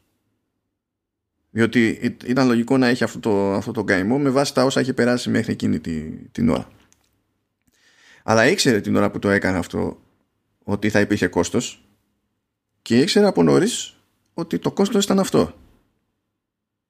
Οπότε όλοι, όλο το θέμα που έχει με τη, με τη γονιμότητά της από εκεί και πέρα ξέρει κιόλας ότι ουσιαστικά είναι απόρρια δικής της επιλογής και είναι απόρρια μιας επιλογής που έγινε πρώτα για να εξασφαλιστεί το, το Θεαθήνε και δεν νομίζω ότι ως προς αυτό ενώ μπορεί να έχει παράπονο για το πώς την αντιμετώπιζε ο κόσμος πριν φτιάξει την εμφάνισή της σε αυτή την περίπτωση στο ότι δεν μπορεί να κάνει παιδί δεν είναι εύκολο να κατηγορήσει κάποιον άλλον πέραν του εαυτού της οπότε δημιουργείται μια ε, μια εσωτερική σύγκρουση ας πούμε που από μόνη της σε επίπεδο νοημάτων και μόνο ιδεών δηλαδή είναι μοιραίο να έχει ενδιαφέρον πιστεύω mm. Ναι, ε, συμφωνώ με αυτό το οποίο λες. Έχει μεγάλη σημασία διότι έκανε τις επιλογές και πρέπει να ζήσει μαζί τους και έχει, ε, εγώ θα σταθώ στο ότι, κάθε, ότι εν τέλει γίνεται πάνω κάτω αυτό το οποίο ήθελε. Δηλαδή καταλήγουν σαν μια κλασική οικογένεια ο Γκέραλτ, η, η Σύρι και η Γένεφερ και με ενδιαφέρει και να δω πώς θα πάει η Season 2 διότι συνήθως όταν βλέπουμε ένα, τον κεντρικό χαρακτήρα όταν βλέπουμε ότι παντρεύεται ή ότι έρχεται κοντά με κάποιο άτομο συνήθως σε βάθος χρόνου καταλαβαίνεις ότι ούψ θα υπάρχει πρόβλημα. Είναι το κλασικό. Ο Spider-Man και η Mary Jane που στο τέλος αρχίζουν και την κυνηγάνε κακή. Το θέμα είναι, εγώ το θυμάμαι ιδιαίτερα από τα κόμικ και από τη σειρά οι μάγισσες ότι στο... Ποιες... Ποιο λες; Charmed. Ναι. Θυμάμαι ναι, ότι όταν κάνουν παιδιά έρχεται συνήθως στο τέλος αυτήν του χαρακτήρα. Γιατί είναι δύσκολο να γράψεις ε, ειδικά άμα μιλάμε για ταινίες, για, για σειρές οι οποίες είναι κατά κύριο λόγο άξιον να βάλεις ένα παιδί και να κάνεις το κεντρικό σου ήρωα γονέα. Έχεις στην αρχή ενδιαφέρον. Μετά από ένα σημείο και έπειτα αυτό το οποίο πρέπει να κάνει ο χαρακτήρας ουσιαστικά το παιδί του είναι εμπόδιο. Και γι' αυτό θέλω να δω πώς θα το κάνουν. Όσοι έχουν παίξει τα παιχνίδια ξέρουν ότι μετά η σύρη γίνεται πιο μεγάλη σε ηλικία και αρχίζει και έχει έναν άλλο, άλλο ρόλο στην ιστορία. Και αναρωτιέμαι κατά πόσο θα συνεχίσουν να έχουν τη σύρη όπως είναι στη σειρά σε αυτή την ηλικία. Τώρα δεν ξέρω εγώ να σου πω γιατί μάνι μάνι δεν έχουν την υποχρέωση να ακολουθήσουν τα παιχνίδια έτσι. Τα παιχνίδια έχουν ξεφύγει από τα βιβλία. Αλλά ακόμη και με τα δικαιώματα των βιβλίων πάλι τεχνικώ δεν έχεις την υποχρέωση να ακολουθήσεις ακριβώς τα βιβλία. Ναι. Οπότε δεν, δηλαδή μόνο στην πράξη θα, θα φανεί το πράγμα. Πάντως, εντάξει, νομίζω ότι ενώ έχουμε τις διαφωνίες μας, τις διαφωνίες μας με τη σειρά εννοώ, ε, ίσως να φταίει λίγο η γενικότερη αγάπη στο συγκεκριμένο κόσμο και τους χαρακτήρες, ίσως να φταίει έτσι μια πώς να σου πω μια ανώριμη τάση μας να διατηρούμε ελπίδες για διάφορα πράγματα στη ζωή. Το, η ευχάριστη πινελιά. Τι μόλις με, είπε, με είπες ηλία τι τώρα άστο άστο άστο θα το ναι OK. Okay. νομίζω ότι είμαστε σε φάση που περιμένουμε τη δεύτερη σεζόν. Περιμένουμε ακόμα και τα spin-off. Και ε, μπορεί να έχουμε και λίγο το θράσος να περιμένουμε ότι θα μας βγει σε καλό η αναμονή αυτή ότι θα έχει το περιθώριο να πάει καλύτερα από ό,τι πήγε στην πρώτη σεζόν. Δηλαδή εγώ πιο πολύ κρέμομαι από τη δήλωση ότι τουλάχιστον σε επίπεδο δομής θα καταλήξει να είναι πιο ιστορία το πράγμα που να βγάζει νόημα Ελπίζω, ελπίζω. Και εγώ, ε, και εγώ, εγώ πιστεύω ότι, κοίταξε, τη μαγεία την έχει οι ηθοποιοί οι οποίοι εγώ δεν θα βάλω καν τη Σύρη η οποία η... το κοριτσάκι έπαιξε καλά ήταν καλή δηλαδή ε, έδειξε και το κακό μαθημένο έδειξε και το καλό μαθημένο έδειξε και, το... και τη δυναμικότητά του ε, εμένα μου άρεσε πολύ και, και ο Γκέραλτ και η Γένεφερ αλλά μου άρεσε πάρα πολύ και ο Γιασκίρ και θεωρώ ότι αν πατήσουν οι, οι σεναριογράφοι πάνω στους ίδιους τους χαρακτήρες ε, η, η, σειρά θα έχει τη δυνατότητα να απογειωθεί, να πάει πολύ καλύτερα στη δεύτερη σεζόν. Α το δούμε. Περιμένουμε. Με περιέργεια η αλήθεια είναι. Λοιπόν, πριν κλείσουμε, Ναι. να σου κάνω μια ερώτηση. Για Αντί κάνε. να σε ρωτήσω τι, τι σειρά θα πρότεινες αυτόν τον οποίο βλέπει ε, Witcher, σου κάνω την εξής ερώτηση. Τι σειρές βλέπεις αυτό το διάστημα; Τι σειρές βλέπω αυτό το διάστημα; Ναι, γιατί είναι η πρώτη φορά που δεν χρειάστηκε να δεις σε σειρά για το, show, για το showrunners. Ε, ρεφάρω με ταινίες βασικά. Γιατί ε, είχα κάνει τόσο πολύ με σειρές που έπρεπε να, να δω και καμιά ταινία σε αυτή τη ζωή. Είσαι άτυχος όμως. Είσαι άτυχος. Παρότι έκανε σωστή σκέψη. Λες τις προηγούμενες δύο φορές δεν μου βγήκε σε καλό το, να ρωτήσω το Βέζο τι, έχει, τι έχει να προτείνει. Αυτή τη φορά όμως, αυτή τη φορά όμως θα χωρίσω τη διαφορά στη μέση και έχω να προτείνω. Αλλά- Κάποιος αλλά είναι όχι σειρές. προετοιμασμένος. Τι, για πες. Όχι Α, σειρές, ε- έχω, να, έχω να προτείνω ταινίες, αλλά για τους λάθος λόγους. Θα καταλάβεις άμεσα τι, τι εννοώ με αυτή την περίπτωση. Λοιπόν, το, το, ο μόνος συνειδητικός κρίκος για μένα μες στο μυαλό μου είναι η Πολωνία. Οπότε έχω να προτείνω δύο πράγματα που δεν έχουν καμία σχέση με το ύφος του Witcher, αλλά έχουν όλη τη σχέση με την Πολωνία. Πώς φαίνεται αυτό; Τε, π- π- τέτοιο, με, έχω, με έχεις συντριγκάρει. Λοιπόν, υπάρχει ένα low point και ένα high point. Το low point, σε περίπτωση που δεν έχει πάει το μυαλό κανένας ακόμα και το δικό σου έπρεπε να πάει, είναι 365 μέρες. Το οποίο εξακολουθεί και είναι ψηλά στην κατάταξη του ελληνικού Netflix. Δεν ξέρω πώς να το σχολιάσω αυτό για τη, τη βλακία που μας στέρνει γενικότερα. Αλλά είναι τόσο κακό που είναι αστείο. Και αν χρειάζεστε στη ζωή σας κάτι που να είναι τόσο κακό και σας έχει ξεφύγει ε, ε, δείτε το είναι ε, δηλαδή εγώ το χάζευα και ήταν ε, φάση train wreck δεν μπορούσα να σταματήσω. Α, Γιατί έχεις νόμιζα την ίδια την την περιέργεια. ταινία. Την ταινία το Trainwreck. όχι όχι την ταινία. Η συγκεκριμένη ταινία είναι train wreck του στυλ. Βλέπεις ότι είναι όλο λάθος. Αλλά θες να σε τρώει περιέργεια να λες δεν μπορεί θα είναι σταθερά κάθε δευτερόλεπτο τόσο λάθος αλλά είναι λάθος φίλε Σταύρο.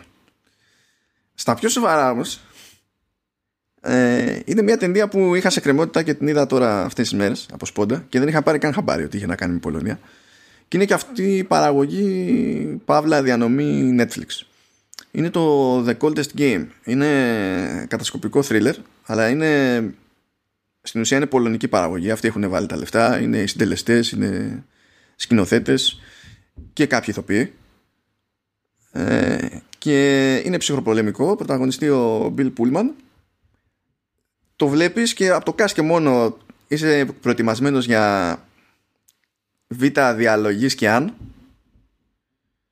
και περίεργος ήταν πιο ok από ότι το περίμενα Δεν ξέρω, ενδιαφέρον ακούγεται. Ε, δεν το είχα πάρει καν χαμπάρι. ομολογώ. Λογικό να μην το έχεις πάρει χαμπάρι, ε, αλλά ναι. Εγώ ξεκίνησα από μία, ξέρεις, το είχα βάλει λίγο στην άκρη επειδή ε, που και που με ιντριγκάρει το τι μπορεί να κάνει ο Bill Pullman που όλοι θυμούνται από Independence Day και μετά το χάος. Που και που κάνει κάτι κουφό, κάτι λίγο ενδιαφέρον. Δεν είχα πιάσει όλη την υπόλοιπη σύνδεση. Δηλαδή, τ- στην πορεία, καθώς έβλεπα την ταινία, ένιωσα ότι είναι πολωνική παραγωγή και έχουν πιάσει τέλος πάντων με ό,τι φράγκο είχαν, ξέρεις, μερικούς τοπιούς που να σου θυμίζουν κάτι για να περπατήσεις η ταινία. Και την παλεύει, έχω να πω. Σε αντίθεση με την- τις 365 μέρες που είναι... Τι Είναι να για πω, είναι. Δεν... απλά δεν μπορώ. Εγώ βλέπω τώρα αυτές τις μέρες το, τη δεύτερη σεζόν του The Boys που ξεκίνησε ε, και μετά βλέπω είχα μια μανία να κάτσω να δω κάποιες ταινίες οι οποίες να είναι πιο, πιο δραματικές να, έχει, να ξεφύγω λιγάκι από φάνταση από σούπερ ήρωες και ενώ την έχω ξαναδεί κάθισα χτες και είδα με τον αδερφό μου και την ύφη μου είδαμε το Goon Girl Α, το έχω δει αυτό. Εντάξει. Α, α, εμένα μου αρέσει πολύ αυτή η ταινία, τους άρεσε και σε εκείνους. Μου αρέσει πολύ που αποτελείται από διαφορετικές ιστορίες μέσα στην ίδια την ιστορία. Βλέπεις διαφορετικές θεματικές κτλ. Αυτό έχει πολύ ενδιαφέρον. Και μετά τελειώνω μια εκκρεμότητα την οποία είχαμε το Preacher. Ε, Και αυτό το πηγαίνω. Ε, ναι. Αυτό. Λοιπόν, αυτά από εμά. Δεν ξέρω εσύ αν έχεις να προσθέσεις κάτι άλλο πάνω στην κουβέντα. Όχι. Βασικά καταφέραμε, αυτό πρέπει να είναι το μεγαλύτερο επεισόδιο μέχρι στιγμής, στην παράδοση της συγκλονιστική που έχουμε των τριών επεισοδιών. Αλλά νομίζω ότι ταυτόχρονα είναι και το πιο πιστό στην πετριά που μας δέρνει διότι βγήκε ένα επίπεδο νερντουλισμού που δεν το είχαμε καταφέρει τις προηγούμενες δύο φορές σε τέτοιο βαθμό, πιστεύω. Ναι, κοίταξε, είχε και όλες και ενδιαφέρον γιατί είναι η πρώτη φορά που και οι δύο σχολιάσαμε για μια σειρά την οποία την είχαμε δει αρκετό καιρό πριν, την έχουμε ξανασυζητήσει είτε μεταξύ μας είτε με τρίτους και έχει οριμάσει περισσότερο σαν ιδέα μέσα στο μυαλό μας. Ισχύει. Οπότε είχε να κάνει πολύ πιθανόν και με αυτό. Λοιπόν, ωραία περάσαμε. Εύχομαι και εσείς ωραία να περάσατε. Καλά Από- ήτανε. Ναι, σας χαιρετώ. Και όπως είπαμε θα τα πούμε πιο σύντομα από άλλη φορά. Ναι, ε, ελπίζω την επόμενη φορά, επειδή θα είναι άλλο το θέμα, έτσι, να είμαστε μόνο δύο σε αυτή την εκπομπή και όχι τρεις, να μην συμμετέχει και η Σύρη, Α,